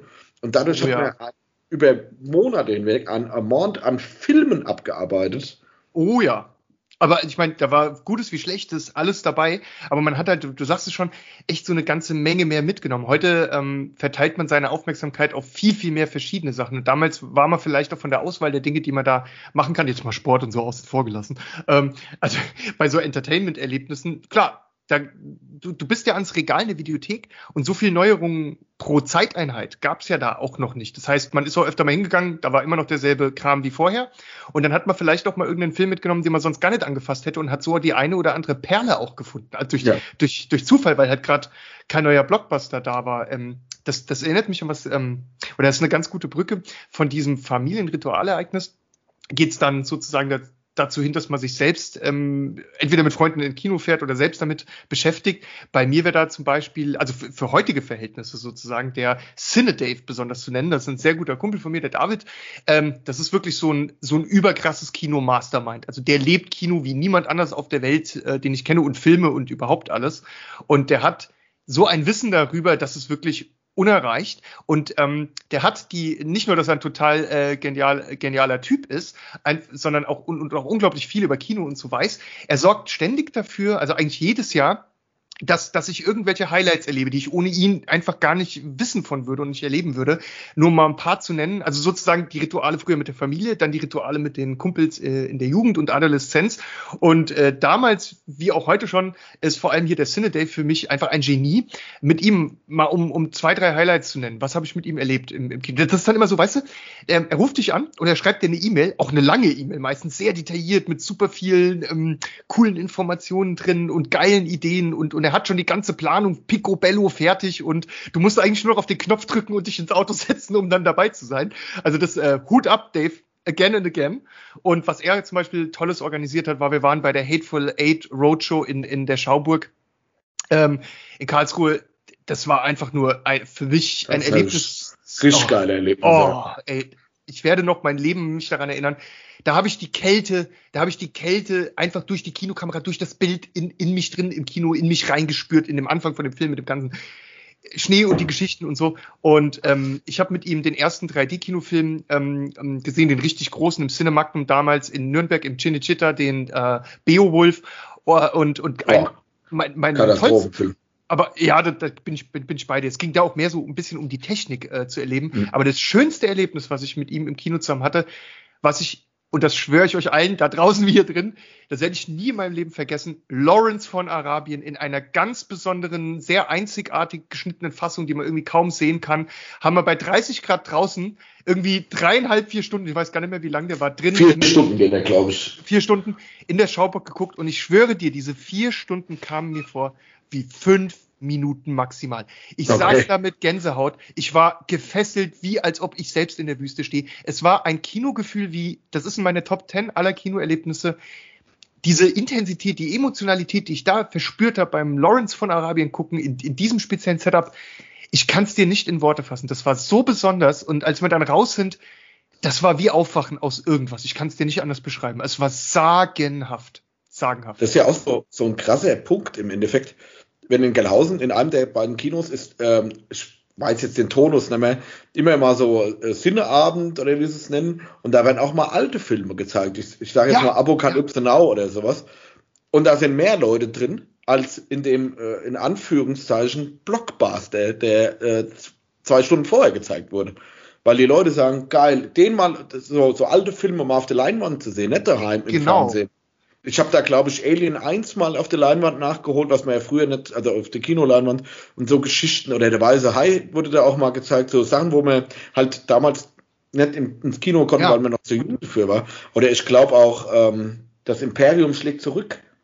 Mhm. Nochmal da, also ich weiß gar nicht, ob der es die letzten Jahre noch gemacht hat, aber da war das Kino ausverkauft, nur weil ein 30 Jahre alter Film gezeigt wurde, und das war richtig, richtig gut.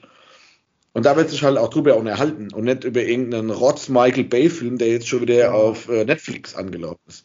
Ich muss ja auch mal dazu sagen, wenn gerade Andi ist so mein Go-To-Guy auch für Filmrezession, der liest sich da super tief ein in Filme, der spoilert dann auch aus Versehen mal im Kino oder verrät wieder zu viel, weil er sich da vorher schon so eingelesen hat, ist auch nicht böse gemeint. Aber ich erwische uns oft dabei, wenn wir abends dann mal beim Bier zusammensitzen und über die Filme sprechen, die wir die letzte Zeit geguckt haben, oder Serien, dass wir eigentlich fast nur noch bashen. Dass da ganz selten mal ist, wo beide sagen, Alter, das ist wirklich ein guter Film. Ganz selten. Ohne Mist, man hat so viel gesehen, so viel eingesaugt, dass mittlerweile einfach die Erwartungen, also bei dir wie bei mir und auch bei vielen anderen, die wir kennen, so hoch sind, dass da überhaupt nochmal irgendein Film kommt, der eine ähnlich hohe Qualitätsklasse oder Bewertung bekommt, wie ein Film, den wir früher gesehen haben, als wir jünger waren, weil diese Filme haben ja sowieso alle einen besonderen Stellenwert. Aber das finde ich auch krass, das ist ganz schwer, dass ich mal sage, wow, das war mal wieder ein guter Film. Ich habe meiner Freundin vor einer Weile einen gesehen, wenn ich jetzt verdammt nochmal nur noch den Titel wüsste, mit Matthew McConaughey. Verdammt, wie hieß der nochmal? Das ist einer, der von ihm im Kino war, vor gar nicht allzu langer Zeit. Da geht es auch um Drogen, irgend so ein Drogenfilm. Der war mal wieder richtig, richtig gut. Aber das ist bei mir auch sehr selten geworden, dass ich mich von einem Film wirklich abgeholt fühle oder so total erfüllt fühle, dass ich ein Beispiel, als ich den Flug der Karibik 1 im Kino gesehen hatte, da bin ich relativ ohne Erwartung rein. Ich bin ja ein riesen Piraten- und Mantel- und Degen-Fan, schon seit ich ganz klein war, riesig. Und ich bin aus diesem, ich weiß noch genau, was ich gemacht habe, ich kam aus dem Film raus, hatte den im englischen Original gesehen, und ich bin danach in die Disco gefahren, das weiß ich noch, und ich war so zerstört geflasht von diesem Film, ich war so begeistert. Ich bin in eine Batschkap ausgestiegen, und ich habe wirklich jeden an dem Abend, da waren ganz viele Leute da, die ich kannte, jeden, den ich getroffen habe, habe ich zugetextet, gnadenlos, wie ein Repartiermaschinengewehr, aus dem du nicht entfliehen kannst. Es gibt kein Entkommen. Ich habe mir jeden geschnappt. Das war so ungefähr so wie in dieser einen Family Guy Folge, wo der Peter immer The Bird is the Word singt und alle wollen verhindern, dass es ihm in seiner Gegenwart jemand erwähnt, und dann gibt es eine Szene, wo er am Frühstück sitzt und weil er weiß, dass ihn niemand mehr drauf anspricht, liest er so pseudomäßig in der Frühstückszeitung und sagt so, Brian, wusstest du eigentlich? Und dann sagt der Brian so nein, und er sagt so, dass das Bird das Word ist, und rastet so aus und fängt an, diesen Song zu singen. Ist dir das oft passiert, Tobi, dass dir dich wie, um also mal auf den Anfang zu kommen, wie bei Trubadix, bei Asterix und Obelix, einfach irgendwo in den Baum gebunden haben. geknebelt. Kommt das also oft vor in deiner Vita? Oder? Also in der Fantasie der Leute, die mich umgeben haben, bestimmt ganz oft. Ja, und Schlimmeres. Aber das ist bei mir ich bin auch so brutal begeisterungsfähig. Wenn ich irgendwas geil finde, dann muss das jeder geil finden. Und erkennst du das auch? Du sitzt abends da, zeigst einem einen Film und sitzt die ganze Zeit da und beobachtest den anderen, wie er drauf reagiert. Weil du willst ja sehen, ob er den Film auch geil findet. Ob das jetzt bei einer Freundin, Frau oder Kumpels ist, ganz egal. Du sitzt da, du hast den Film vorher schon gesehen und guckst die ganze Zeit, wie reagiert sie da drauf. Wir haben zum Beispiel, letztens hatte ich das mal wieder mit meiner Frau. Sie hat so immer so ein Vorurteil gegen Filme, hat man ja selber auch. Und da habe ich gesagt, wir hatten einen Tag vorher den Blade Runner 2049 geguckt. Mhm. Von Denis Villeneuve, einem hervorragenden Regisseur. Und habe ich ihr dann gesagt, hier, wir müssen unbedingt mal, wenn du den so geil findest, lass uns doch mal Sicario gucken. Einer der Filme der letzten 5 Jahre, wenn er jetzt schon älter ist, der nachhaltig immer noch auf meiner Top 10 Ever-Liste ist. Gerade der erste Teil, der zweite ist nicht so nice, aber der erste. Und dann habe ich sie irgendwann breitgeschlagen, nach langem Hin und Her, lass uns doch mal Sicario gucken. Sie hatte ein komplett falsches Bild anscheinend von dem Film. Er ist hart, er ist kein Gute-Laune-Film, aber dieser Score und dieses, wie der Film gemacht ist, I love it. Und ich habe eigentlich 90% im Film nur beobachtet, wie sie auf die Szene reagiert. Gerade so ich will jetzt nicht spoilern, gerade so die Szene am Schluss, so wie reagiert da jemand drauf? Und das ist, du willst quasi die Freude im Gesicht des anderen ablesen und dich mitfreuen, ne? Das ist, ich mache das auch so. Man guckt dann so in bestimmten, also Stellen dann rüber zu seinem Partner oder Kumpel und hofft, dass man den Moment sehen kann, wo der Film denjenigen begeistert und auch zum Lachen bringt, zum Weinen bringt oder sonst was, dass man das gemeinsam erlebt, ne? Obwohl man diese Erfahrung ja schon hatte, weil wenn man den Film richtig gut findet, kann man die Erfahrung immer wieder haben. Und ich weiß genau, was du meinst. Das ist was ganz Schönes auch. Wie schockiert man dann da dabei auch ist, wenn der andere das so nicht empfindet. Oft gehabt, wo ich genau wusste, den habe ich jetzt schon gesehen, jetzt kommt gleich eine Szene, da erschrickt jeder. Und dann sitzt der andere nebendran, wie ist der Salzsäule erstarrt. Und raucht halt einfach und sagt, habe ich ganz schon gesagt, okay. Ja, oder das ist so dieses zusammen irgendwas machen, was dann am Ende halt auch lustig ist, so diese Interaktion miteinander. Ich war zum Beispiel vor 2-3 Jahren mit 2 Freundinnen von meiner Frau im Kino bei Es, bei der Neuverfilmung von Es, weil die das beide gucken wollten, wo jeder überrascht war, wer guckt denn freiwillig Es im Kino? Und ich war ich bin großer Stephen King-Fan, für mich war der gesetzt. Und dann bin ich mit den 2 Mädels da rein. Ich war, glaube ich, also jeder so im Freundeskreis hat gesagt, was stimmt mit denen so nicht? Und es war so super interessant bei diesen ganzen Scare-Effekten, bei diesen ganzen Jumpscares, wie die da drauf reagiert haben. Ich habe den ja vorher auch nicht gesehen, das war ja für mich auch das erste Mal. Ja, so dieses, und auch wie das ganze Kino einfach mal geschockt war oder so. Oder? Und du hast gemerkt, dass die sich alle gerade auf die Hände gebissen haben und so, wie dieser cineastische Moment mal wieder entstanden ist. Und das hast du halt mal nicht, wenn du daheim das auf Netflix guckst. Ich mag nichts gegen Netflix, ich gucke da auch ziemlich viel, aber ich mag keine gestreamten Filme. Und das ist für mich in der, Entschuldigung, dass ich eben so lange wie der Mondo... Nee. Hau raus. Für mich ist diese Corona-Zeit jetzt in der Beziehung super schwierig oder super schlimm, weil man nicht ins Kino gehen kann. Das ist jetzt, um Gottes Willen, steht, was ich meine. Aber es gibt mit Sicherheit schlimmere Probleme während der Corona-Zeit. Aber für mich ist das First-World-Problem. Ich vermisse, wenn wir beim Thema Cineastik sind, ich vermisse diese Kinoabende, dieses gemeinsam ins Kino gehen. Der letzte Film, in dem wir waren, war zum Glück einer der besten der letzten Jahre. Wir waren in Tenet, diese Saison nicht. Und ich bin so froh, den Film im Kino gesehen zu haben. Wenn ich überlege, den müssten wir da... Ich habe ihn nicht gerafft, ich sage es gleich von vorne weg. Und ich denke mal, es wird auch wenig geben, die sagen, sie haben ihn gerafft. Aber wenn ich den jetzt auch noch nur daheim auf dem Fernseher hätte gucken müssen, so wo man sich auch andauernd dabei ertappt, aufs Handy zu gucken und was weiß ich was zu machen, die Immersion überhaupt nicht da ist, dann hätte ich ihm wahrscheinlich auch eine schlechtere Bewertung ausgesprochen. Aber so war das der letzte Kinoabend, wo meine Frau und ich im Kino waren, war bei Tenet und zwar hervorragend. Und ich vermisse sowas, muss ich sagen. Ich vermisse es auch. Und 3 Punkte sind mir gerade gekommen. Der letzte Film, dem ich war Bad Boys 3. Und das war für mich aber was sehr Besonderes, weil ich hatte Bad Boys 1. Wenn ich das wieder nenne. Entschuldigung, dass ich da einhake. Nee, sag. Katastrophe. Ja, das war so. Ich habe damals Bad Boys 1 und 2 mit meinem Vater im Kino zusammen gesehen, in diesem berühmten Kinocenter Friedberg. Und ja, dann kam der Dreier ins Kino. Ich hatte das vorher gar nicht so mitbekommen. Auf einmal war der plötzlich da. Und dann dachte ich mir, wie geil. Ich kann mit meinem Papa diesen dritten Teil gucken. Und dann saßen wir da zusammen im Kino. Und es war auch der letzte Film, den wir vor Corona gesehen haben. Und da sitze ich neben meinem Papa drin und gucke ihn an und sage, Papa, ist dir eigentlich bewusst, das letzte Mal, dass wir in dieser Filmreihe, sozusagen in diesem Film gesessen haben, das ist 20 Jahre her. Vor 20 Jahren haben wir zuletzt nebeneinander gesessen, haben Bad Boys 2 gesehen. Oder so, oder einseitig. Ich kann es jetzt von der Jahreszahl nicht ganz genau downpinnen, aber es sind etwa 20 Jahre. Und ich fand es einfach nur total krass, dass wieder, wir sind ja viel älter geworden beide, ne? Und sitzen damals der junge Papa mit dem jungen Sohn und heute der ältere Papa mit dem älteren Sohn. Aber das war für mich was ganz Besonderes. Also wirklich ein ganz großes Highlight. So was obwohl der Film als Erlebnis. Lebt, ne? Aber, geil. Genau. Ja, also, Bad Boys 1 war noch geil, aus der Zeit raus. Weltklasse, spitze. Witzig. Ja, da habe ich das Kino-Poster von mir gekauft und den Soundtrack im Music Arts in Gelausen. Da habe ich mir extra den Soundtrack von Bad Boys 1 auf CD, falls dieses Format noch jemand kennt, Opa erzählt wieder vom Krieg, bestellt. Den habe ich gefeiert über alles da. Gerade der dritte war eine Beleidigung.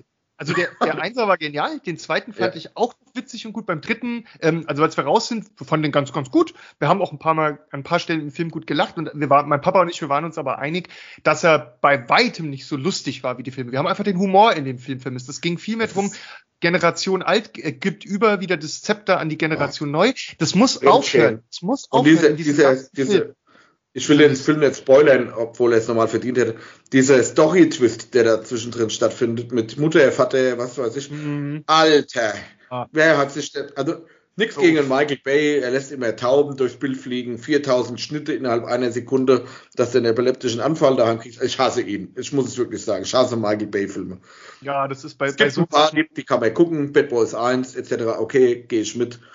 Gibt ein paar Filme von ihm, wo ich sage, weißt du, was dir gefehlt hat? Dem Dreier hat einfach die Seele gefehlt. Da ging es drum, einfach nur das Zepter, alles fertig zu machen für die nächstjüngere Generation, dass die halt auch feiern können und die Filme gucken können. Aber der hatte einfach nicht mehr so viel Seele. Klar, er hatte auch 2, 3 Stellen, die wirklich richtig witzig waren. Also zum Beispiel, als dann der Kumpel, als er das Baby weil er spannt ja den Kumpel ein und muss ja dann das Baby bei der Frau, die sich einen Tag Auszeit im Beauty-Salon gegönnt hat, abgeben. Und wie der da die Tür aufmacht, das Kind abstellt und sich dann verpisst, da bin ich abgebrochen. Einfach das war aber eine der... Wir müssen auch aufhören, jetzt gute Zeit mit so einem Film zu verschwenden. Ja, du hast recht, gehen wir weiter. Gottes Willen, ich will nicht den abwürgen, das war nur ein Spaß, Tobi. Also, Gottes Willen, Alter, du hast aber recht. Grauenhafte Filme, Entschuldigung.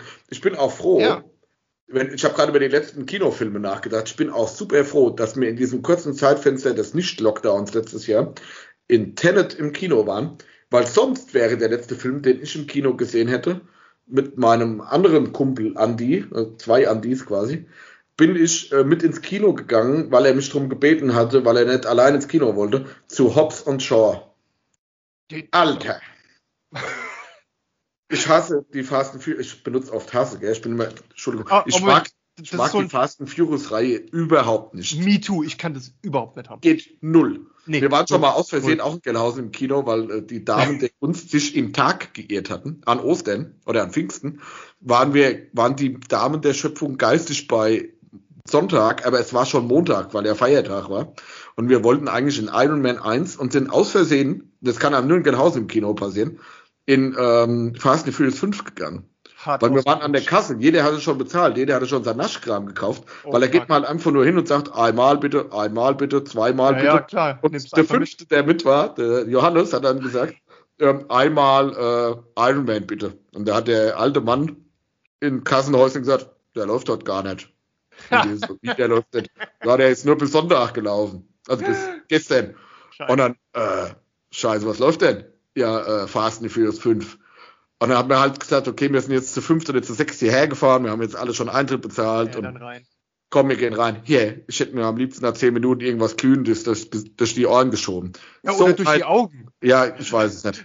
Irgendwann am besten den Kopf in so Lava reingehalten. Aber was ich schön finde, was das doch eigentlich ganz cool zeigt, dass dann sozusagen nicht der Content gezählt hat, sondern wieder das Ritual, ne? Mit den Freunden das gemeinsam zu machen, hat überwogen und deswegen habt ihr das dann einfach auch durchgezogen.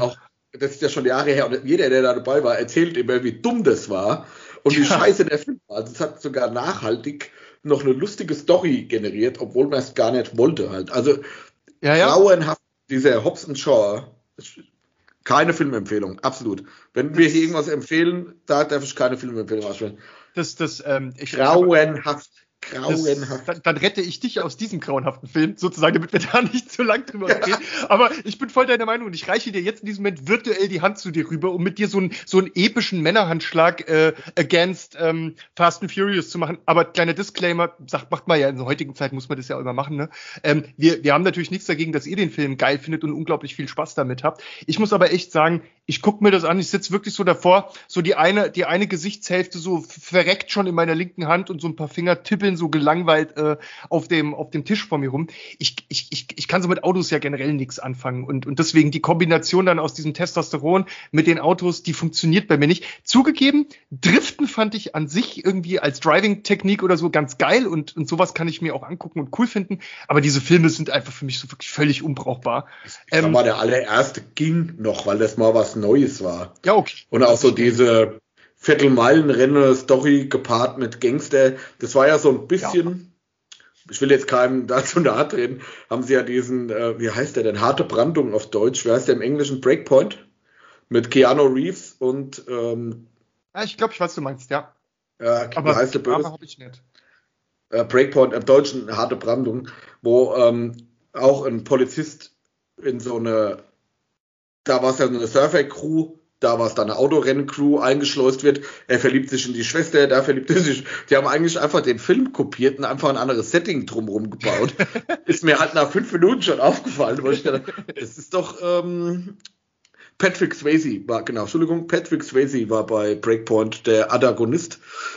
Und die Story, ich will jetzt keinen den Film ruinieren, guckt euch nochmal Harte Brandung an und dann nochmal Fast and Furious 1 und dann sagt ihr mir, was hat der Michael Bay vorher wohl für einen Film geguckt, bevor er sich das hat einfallen lassen? Das ist vom Plot her 1:1 geklaut.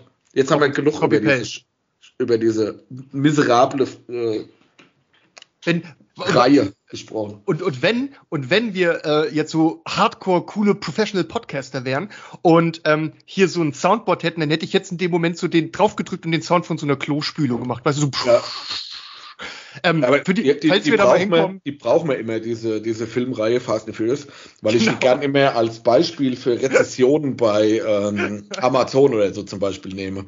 Ja, da werden dann so Filme wie Hostiles, wird einer meiner Lieblingswestern der letzten Jahrzehnte, wird mit 2 Sternen bewertet und Fast and Furious mit 5.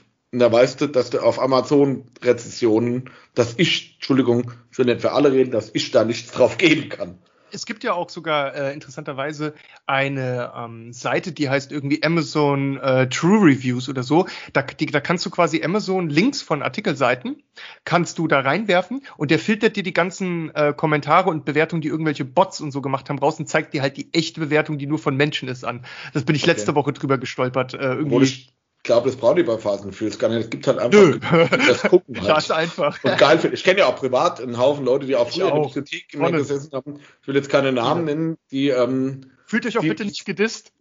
Ja, Gottes Willen. Das ist ja wie jeder darf seinen eigenen Geschmack haben. Hat der Affe gesagt, in die Seife gebissen oder wie war das?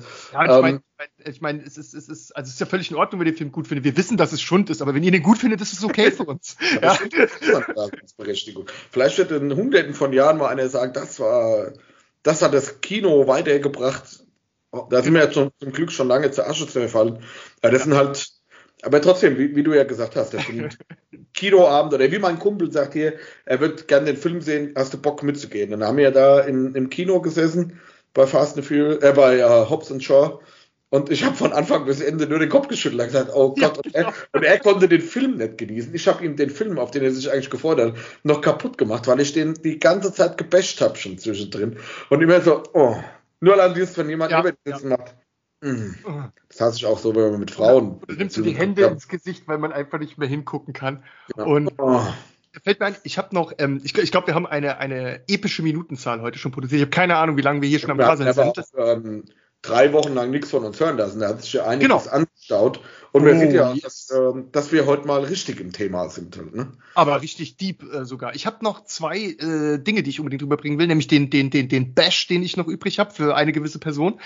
Auch ganz absichtlich. Und dann wollte ich noch kurz mal was zu 2, aber wirklich kurz zu 2 Kinocenter noch was sagen, die ich ein bisschen einfach promoten will, weil ich die richtig gut finde und auch glaube, dass da jeder mal machen, ja. Genau, was mir noch aufgefallen ist, also das ist eigentlich der illegale Punkt 3 in meiner zweiteiligen Liste, dass mich dieses ganze Sprechen über Filme so hart auf Serien getriggert hat, aber Serien sind mindestens 2 epische Folgen. Das müssen wir aussparen. Das sprengt hier einfach alles kaputt. Auch zu Filmen könnte ich noch 5 Wochen weiterreden.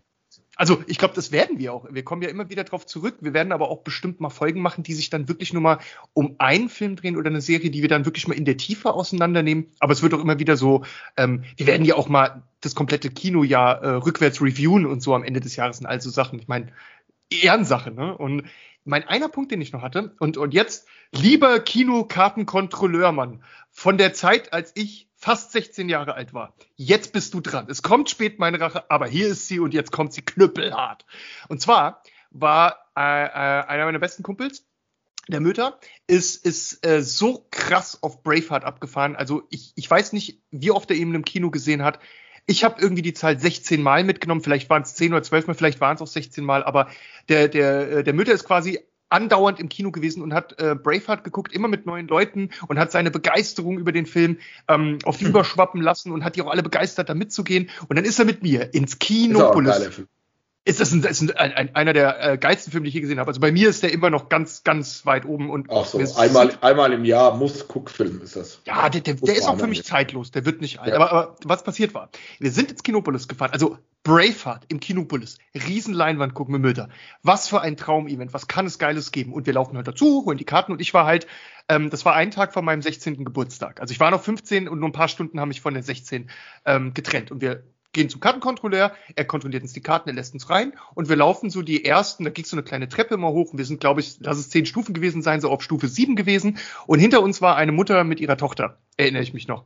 Und der hatte die kontrolliert und hatte gesehen, dass die erst 15 war und nicht rein dürfte, hat gesagt, nee, sorry, darfst nicht rein. Und nachdem er das gepeilt hatte, also nachdem er diese Dame kontrolliert hatte, drehte er sich zu uns um, ey, kommt ihr bitte nochmal zurück. Und dann hat er mich wirklich nicht in diesen Film gehen lassen. Und dann habe ich gesagt, du, ich bin in 4 Stunden 16 oder in 5, lass mich reingehen. Nee, hat er drauf bestanden, da konnte ich Braveheart nicht gucken. Und glaub mir, also lieber Mann, ich weiß, du hast nur deinen Job gemacht und du hast ihn sogar richtig gemacht, aber aus heutiger Sicht ist dir schon klar, wie oft ich dir den Bud Spencer und den Terence Hill gerne zu Hause vorbeischicken würde. Auf jeden Fall, es war zum Glück nicht schlimm und ich verzeih es ihm auch im Nachhinein. Ich meine, er musste ja seinen Job so machen. Da muss man auch genau sein. Also da der muss Mann man aber kann Befehle befolgen. Genau. Und für die 4 Stunden hätte man bestimmt nicht ein Auge zudrücken können. Ne? Ja. Oh, verdammte Axt, du. Und das Gute war, aber die ganze Story ist noch gut ausgegangen. Ich glaube, wir sind damals dann stellvertretend, weil ich war am Boden zerstört. Du kannst dir nicht vorstellen, ich war den Tränen nahe, ich war fix und fertig. Und ich hatte mich halt so reingesteigert und auf diesen Film gefreut, weil wir hatten den alternativ dann in einem ganz winzig kleinen Kino geguckt in Bad Vilbel. Also sehr provisorisches, aber auch schönes, kleines Kino von netten Leuten gemacht. Da habe ich ihn dann letztendlich das erste Mal gesehen, anstatt im Dollen Kinopolis. Bin aber an dem Abend dann in Apollo damals gegangen mit Tom Hanks, der dann auch fantastisch war und so war der Schmerz nicht ganz so schlimm. Und lieber Kinomann, wenn du das jetzt hier wirklich hörst und so, also fühl dich auf jeden Fall schon ein bisschen gedisst, aber nicht so sehr, dass es richtig wehtut, okay? Ja, ich denke mal, dass der jetzt auch so, Leute kriegen ja immer mal wieder einen Job dann beim Ordnungsamt oder so. Da muss man auch vorsichtig sein, der lässt ja die Karre abschleppen irgendwann mal halt, ne? Da muss man immer aufpassen. Ja, genau, er weiß ja jetzt, wo er mich bei Spotify finden kann. Ja. Nein, also ob das eine Kinouniform ist oder die vom Ordnungsamt, das ist für ihn gleich. Er lebt sich aus. Ja, ich meine, ist ja auch okay, aber irgendwie musste ich das echt mal loswerden. Das hat lange auf meiner Seele gelegen, 20 Jahre. Und das war so der eine rote Kasten, den ich hatte. Und der andere war, ich wollte mal zu 2 Kinocenters was sagen. Und zwar das Cinecittà in Nürnberg. Das möchte ich jedem Kinofan in ganz Deutschland ans Herz legen, mal am Wochenende Nürnberg zu besuchen und da vielleicht 2 Kinotage einzuplanen. Wenn man wirklich Kinofan ist, macht man das ja auch 2 Tage vielleicht mal im Kino zu verbringen. Warum? Weil das der krasseste Kinokomplex ist, den ich in meinem Leben jemals gesehen habe. Der ist wirklich auf einer kleinen Insel drauf, wo man über so eine kleine Brücke rübergeht. das Schöne ist, dass der Mann, der das gemacht hat, der Name, vorhin hatte ich ihn noch, jetzt ist er mir entfallen, Wolfram Weber.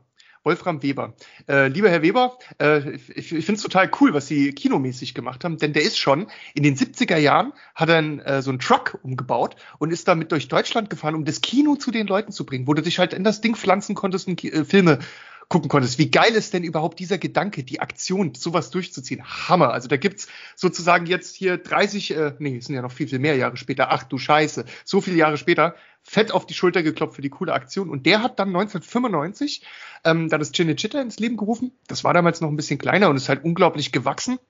Und das Interessante ist, dass da ganz viele Kinos drin sind. Ich weiß gar nicht, wie viel, 20 oder was. Unter anderem auch ist ein Fun-Fact, dass 85% des Gebäudes, also der Kinoräume und so, 85% liegen unter der Erdoberfläche. Es hat die größte 3D-Kino-Leinwand, also 3D-Leinwand in ihrem Cinemagnum in ganz Europa. Ne? Das höchste. Das hört sich gut an. Also das ist das Kino, wenn du reinkommst. Ich möchte ganz besonders noch auf die Innenarchitektur zu sprechen kommen. Wenn du da von außen reinläufst, sieht es schon doll aus. Aber wenn du drin bist, das ist alles so geil verwinkelt und um die Ecke gebaut. Ich habe das so in Erinnerung.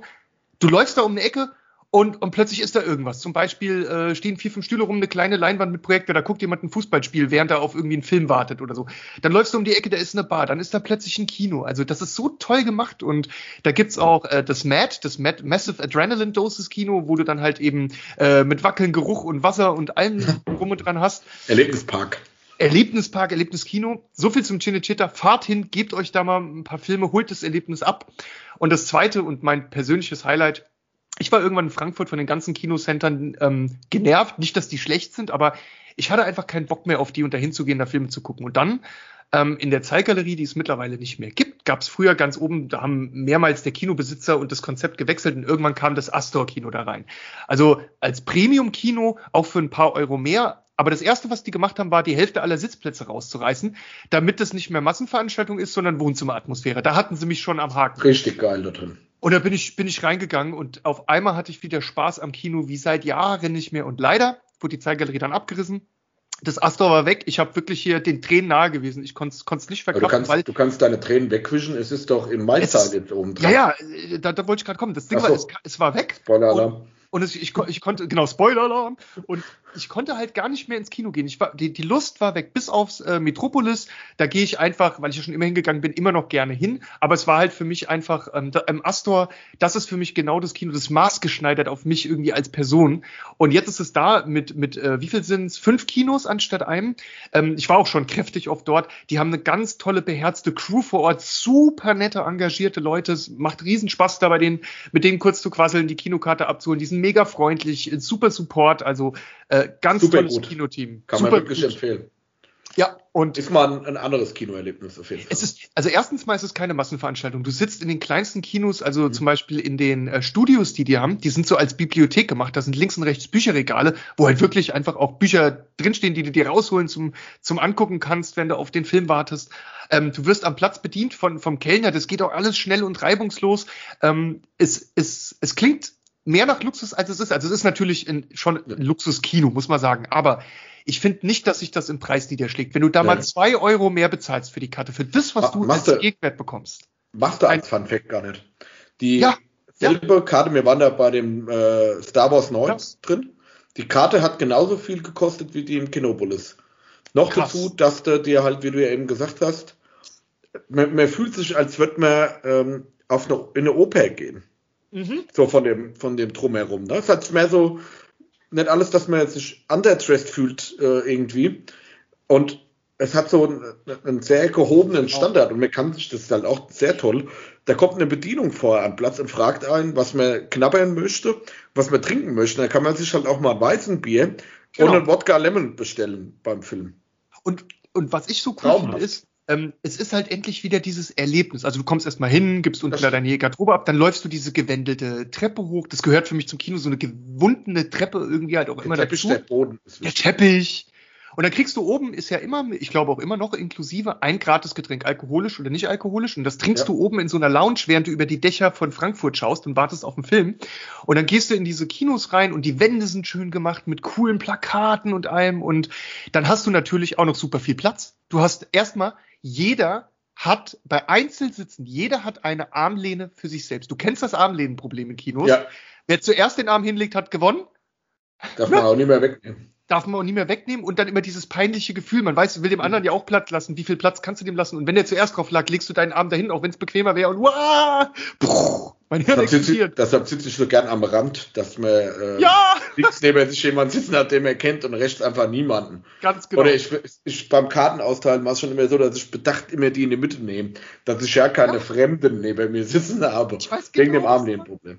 Aber das hast du alles im Astor nicht. Du hast immer eine Armlehne für dich selbst. Du kannst dein Getränk bequem abstellen. Du hast immer Beinplatz, Fußplatz. Abgesehen davon, dass in diesem Kino, also in fast allen Sälen, die haben, hat jeder einzelne Platz einen eigenen Sitzhöcker. Vorne also dass jeder seine Füße hochlegen kann, sich zurücklehnen kann, wie im Wohnzimmer. Und die hinteren, in den hinteren Reihen, wo es dann halt €1 mehr kostet, sind das voll elektronische Stühle. Da kannst du deine Fußklappe voll elektronisch vor und zurück bewegen. Ist natürlich ein Gadget, ist fancy, braucht man nicht unbedingt. Es reicht auch, wenn da ein fester Sockel steht, wo du die Füße drauf legst. Aber wie gehe ich da ins Kino rein? Erstmal dieser tolle Anfang, dieses ich gehe heute ins Kino. Und dieses Gefühl ist wieder da. Nicht einfach, ich gehe nur in den Film, sondern dieses, ich gehe ins Kino. Und dann wirfst du dich da auf diesen Sitzplatz. Du schmeißt dein Kreuz zurück. Die Füße lässt du oben auf diesen Sockelball fallen. Den einen Arm legst du hinter den Kopf und fühlst dich, wie wenn du kreuz und quer auf der Couch im Wohnzimmer liegst. Und so genieße ich Filme. Das ist mega. Unvergleichlich. Jetzt ist natürlich meine Kinoempfehlung schwierig. Aber nichtsdestotrotz eine absolute Empfehlung für Cineasten, wenn mal wieder in die Kinos gehen kann, und das hoffentlich bald auch so ist, gerade für die Kinobetreiber, Besitzer, kommt nach Gelnhausen ins schöne Hessen, eine sehr schöne Stadt übrigens, kommt in einen der zwei Kinos, ins Pali oder ins Casino, und so dieser Oldschool-Kino-Feeling bieten ganz, ganz wenige Kinos noch in Deutschland, wie das da geboten wird. Gibt auch den kleineren Kinos immer mal eine Chance zu bestehen. Nicht immer nur dieser Franchise, Kinopolis, Einheitsbrei. Entschuldigung dafür, aber mir geht ja trotzdem selber auch dahin. Aber ich versuche schon seit langem, oder wir hier bei uns in der Umgebung versuchen seit langem schon auch gezielt mehr nach Gelnhausen ins Kino zu gehen, die zu unterstützen. Auch jetzt während der Corona-Zeit gab es mehrere Aktionen, die zu unterstützen. Und gerade danach wird es auch sehr wichtig, gerade weil auch dann, ich denke mal, eine sehr große Filmflaute kommen wird, erstmal nach dieser ganzen Corona-Zeit, weil einfach nichts gedreht werden konnte, jetzt halt auch in großem Maße. Und wenn irgendwas gedreht wurde, hat sich halt einfach Netflix direkt unter den Nagel gerissen, dass es direkt zum Stream gegangen ist. Ich hoffe noch ein bisschen, dass dieses Jahr Dune, auch von Denis Villeneuve, wieder im Kino gezeigt werden kann, dass man da wieder ins Kino darf. Und das würde mich freuen, bei so einem Film mal wieder vor großer Leinwand zu sitzen, und das dann am besten vielleicht sogar noch in Gelnhausen. Gibt auch bei euch in der Umgebung, ganz egal wo ihr herkommt, lokalen Kinos eine Chance. Normal hätten wir jetzt noch sagen können, weil wir viele davon gesprochen haben, lokalen Videotheken. Aber ihr seht, was denen passiert ist. Ja, die sterben manchmal aus. Ja, und manchmal muss es halt nicht sein, dass nur die Großen alle Teile vom Kuchen abkriegen, sondern vielleicht auch die Kleinen, wo einfach Seele, hatten wir von auch schon, mit drin ist, wo Leidenschaft mit drin ist, wo auch die Leute, die da arbeiten, die das machen, ne? Das sind die großen Leute, die diesen Spirit hochhalten. Ohne die wäre das nicht so. Dass da Leute sind, die das Kino so leben, um für ihre Zuschauer halt, die wollen nicht nur Geld verdienen, für die ist Kino der Beruf, die Berufung, ne? Kino, In Gelnhausen lebt, das ist ein Familienbetrieb seit 1924, glaube ich. Wahnsinn. Und es ist ja zu keiner Dekade so viele Filme gezeigt worden, wie jetzt gerade pre-Corona, also vor Corona, war ja der Amount an Filmen, die ins Kino gekommen sind, noch nie so hoch. Also müsste eigentlich für jeden genug vom Kuchen übrig bleiben. Aber nein, wie gesagt, man ertappt sich selber immer mal dabei, dann fährt man halt wieder ins Main-Taunus-Zentrum oder ins Kinopolis, weil es halt die easiest way ist manchmal. Aber versucht gerade jetzt irgendwann demnächst wieder Support Your Locals. Genau, Support Your Local Scene, und das ist zwar nicht meine Local Scene, aber da möchte ich euch auch nochmal ganz besonders die Schauburg in Karlsruhe ans Herz legen. Ein fantastisches Kino, aber was auch tolle Preise hat, und wo ich diese ganzen besonderen Erlebnisse mit dem CineDave aufgezählt habe, die meisten davon, also haben wirklich dort stattgefunden. Ich weiß noch, bei Hateful Eight hatten sie außen ums Kino rum, also um die Leuchtreklame, wie du das früher in den, weiß gar nicht, 30er, 40er Jahren hattest, diese ganz vielen Lightbulbs, die Glühbirnen, die dann so nacheinander blinken im Kreis rum, hatten sie extra dafür aufgebaut, damit es dieses Feeling einem wiedergibt. Und das war für mich beim Reinkommen ins Kino, das zu sehen, hat mich sofort in diesen Modus gebracht. Also das ist so, Kleinigkeiten sind unglaublich viel wert. Deswegen unterstützt definitiv auch die kleinen Kinos. In denen kriegt ihr halt besondere Dinge zu sehen und auch Filme zu sehen, die in den großen gar nicht erst angezeigt werden, die da gar nicht erst zum Laufen kommen, die ihr nur dort sehen könnt. In Frankfurt haben wir natürlich auch die Harmonie und andere, die muss ja hier auch nochmal erwähnt werden. Das sind Filme, wo du auch Kinos, wo du auch bestimmte Filme siehst, die dich sonst gar nicht erreichen würden. Und ja, die müssen unbedingt unterstützt werden, damit die großen Ketten denen nicht das Wasser abgraben oder dafür sorgen, dass die mal nicht mehr existieren in der Zukunft. Ne? Das ist wichtig. Und dasselbe gilt aber auch für Netflix. Netflix ist auch eine Art Premium-Couch-Kino, wenn man es mal so sehen will, on demand. Und ich glaube, wir müssen nochmal in der anderen Folge die Konsequenz, die aus dem Streaming für das Kino und so und für alles daraus hervorgegangen ist, da müssen wir auch nochmal, glaube ich, eine ganze Folge drauf verwenden. Das ist ein Riesenthema. Das müssen wir auf alle Fälle aufarbeiten, weil da gibt's, ich meine, klar, aber momentan in der jetzigen Zeit kann man froh sein, dass es diese Streaming-Dienste etc. gibt. Aber ich hoffe, dass bei vielen von euch Hörern dasselbe Gefühl schon entstanden ist wie bei mir. Ich bin froh, wenn man mal wieder raus kann und erläutern kann und das dann alle auch zusammen in Kinoabende, in DVD-Abende, auch mal wieder Freunde zu sich einzuladen, zu sagen, wir gucken mal wieder irgendeinen Film zusammen heute Abend, streamen vielleicht auch zusammen, keine Ahnung, sowas mal wieder macht, ist, glaube ich, auch gesellschaftlich für Cineasten sehr wichtig. Ich kann da nur zustimmen. Ja, da würde ich sagen, wir haben euch ein bisschen warten lassen, ein paar Wochen, und haben deswegen... Heute haben wir die Extended Version hingehauen. Genau. Also wir haben das quasi so gemacht, der Tim und ich hatten beschlossen vor der Folge, für jede Woche, wo ihr nichts von uns gehört habt, habt ihr quasi Zinsen bekommen. Und ja, wir haben die heute beschlossen, euch die mit so einem Einmalcheck auszuzahlen, was dieser Folge entspricht. Kleiner Ausblick auf das, was euch nächstes Mal schon bald erwartet. Es ist endlich soweit. Trommelwirbel. Und zwar, die nächste Folge wird ein Special zum Thema Cyberwissenschaften, denn wir analysieren Cyberpunk 2077 Inside Out. Es wird richtig spannend, denn wir beide haben das richtig krass durchgesuchtet. Ich habe meine komplette Seele und alles verkauft für dieses Spiel. Ich bin dem unterjocht und ich lebe da drin. Ich bin ein Bürger Night Cities. Der Tim auch. Und es gibt, wie ihr schon wisst, es gibt eine Riesenkontroverse um dieses Game. Wir haben alle ein Jahrzehnt darauf gewartet. Dann gab es einen katastrophalen Launch. Und wir werden mal darüber reden, ob nur der Launch katastrophal war oder wie auch das Spiel eben einfach ist. Es ist ein gutes Spiel, es ist ein schlechtes Spiel. Es gibt wirklich unfassbar viel zu Cyberpunk zu sagen. Einmal darüber, wie es entwickelt wurde, wie es released wurde, wie das Spiel selbst ist, das Drumherum. Es ist wirklich ein Riesenthema und ich hoffe, dass wir dem auch dann in einer Folge gerecht werden. Wird halt in dem Fall mehr so eine Special-Folge für Freunde von Cyberpunk oder auch Gegner von Cyberpunk. Gibt es ja sehr viele. Ich denke auch für Leute, für Zuhörer, die richtig, da keinen direkten Draht dazu haben, denke ich, dass das sehr amüsant wird, weil wir haben da sehr kontroverse Themen auch getan, wo wir nicht einer Meinung sind. Haben es, wie gesagt, beide hart durchgezockt. Bei mir ist jetzt schon ein bisschen her, aber ich denke mal, mein teilweise Unmut ist auch da noch groß genug. Und wir werden das mal aufarbeiten, wie gesagt, in der Special-Folge. Wahrscheinlich auch kürzer wie diese heutige Extended-Folge, nenne ich es mal. Also, würde uns freuen, wenn ihr dabei bleibt. Also, wir versprechen, dass wir euch nicht 3 Stunden am Stück über Cyberpunk totlabern werden. Vielleicht... Na, ich sag lieber nichts dazu. Aber... Auf 4. Ja, oder das. Auf jeden Fall, dann würde ich mal sagen, an euch alle da draußen, keep on rockin' in the free world, stay safe und bis zum nächsten Mal. Macht's gut.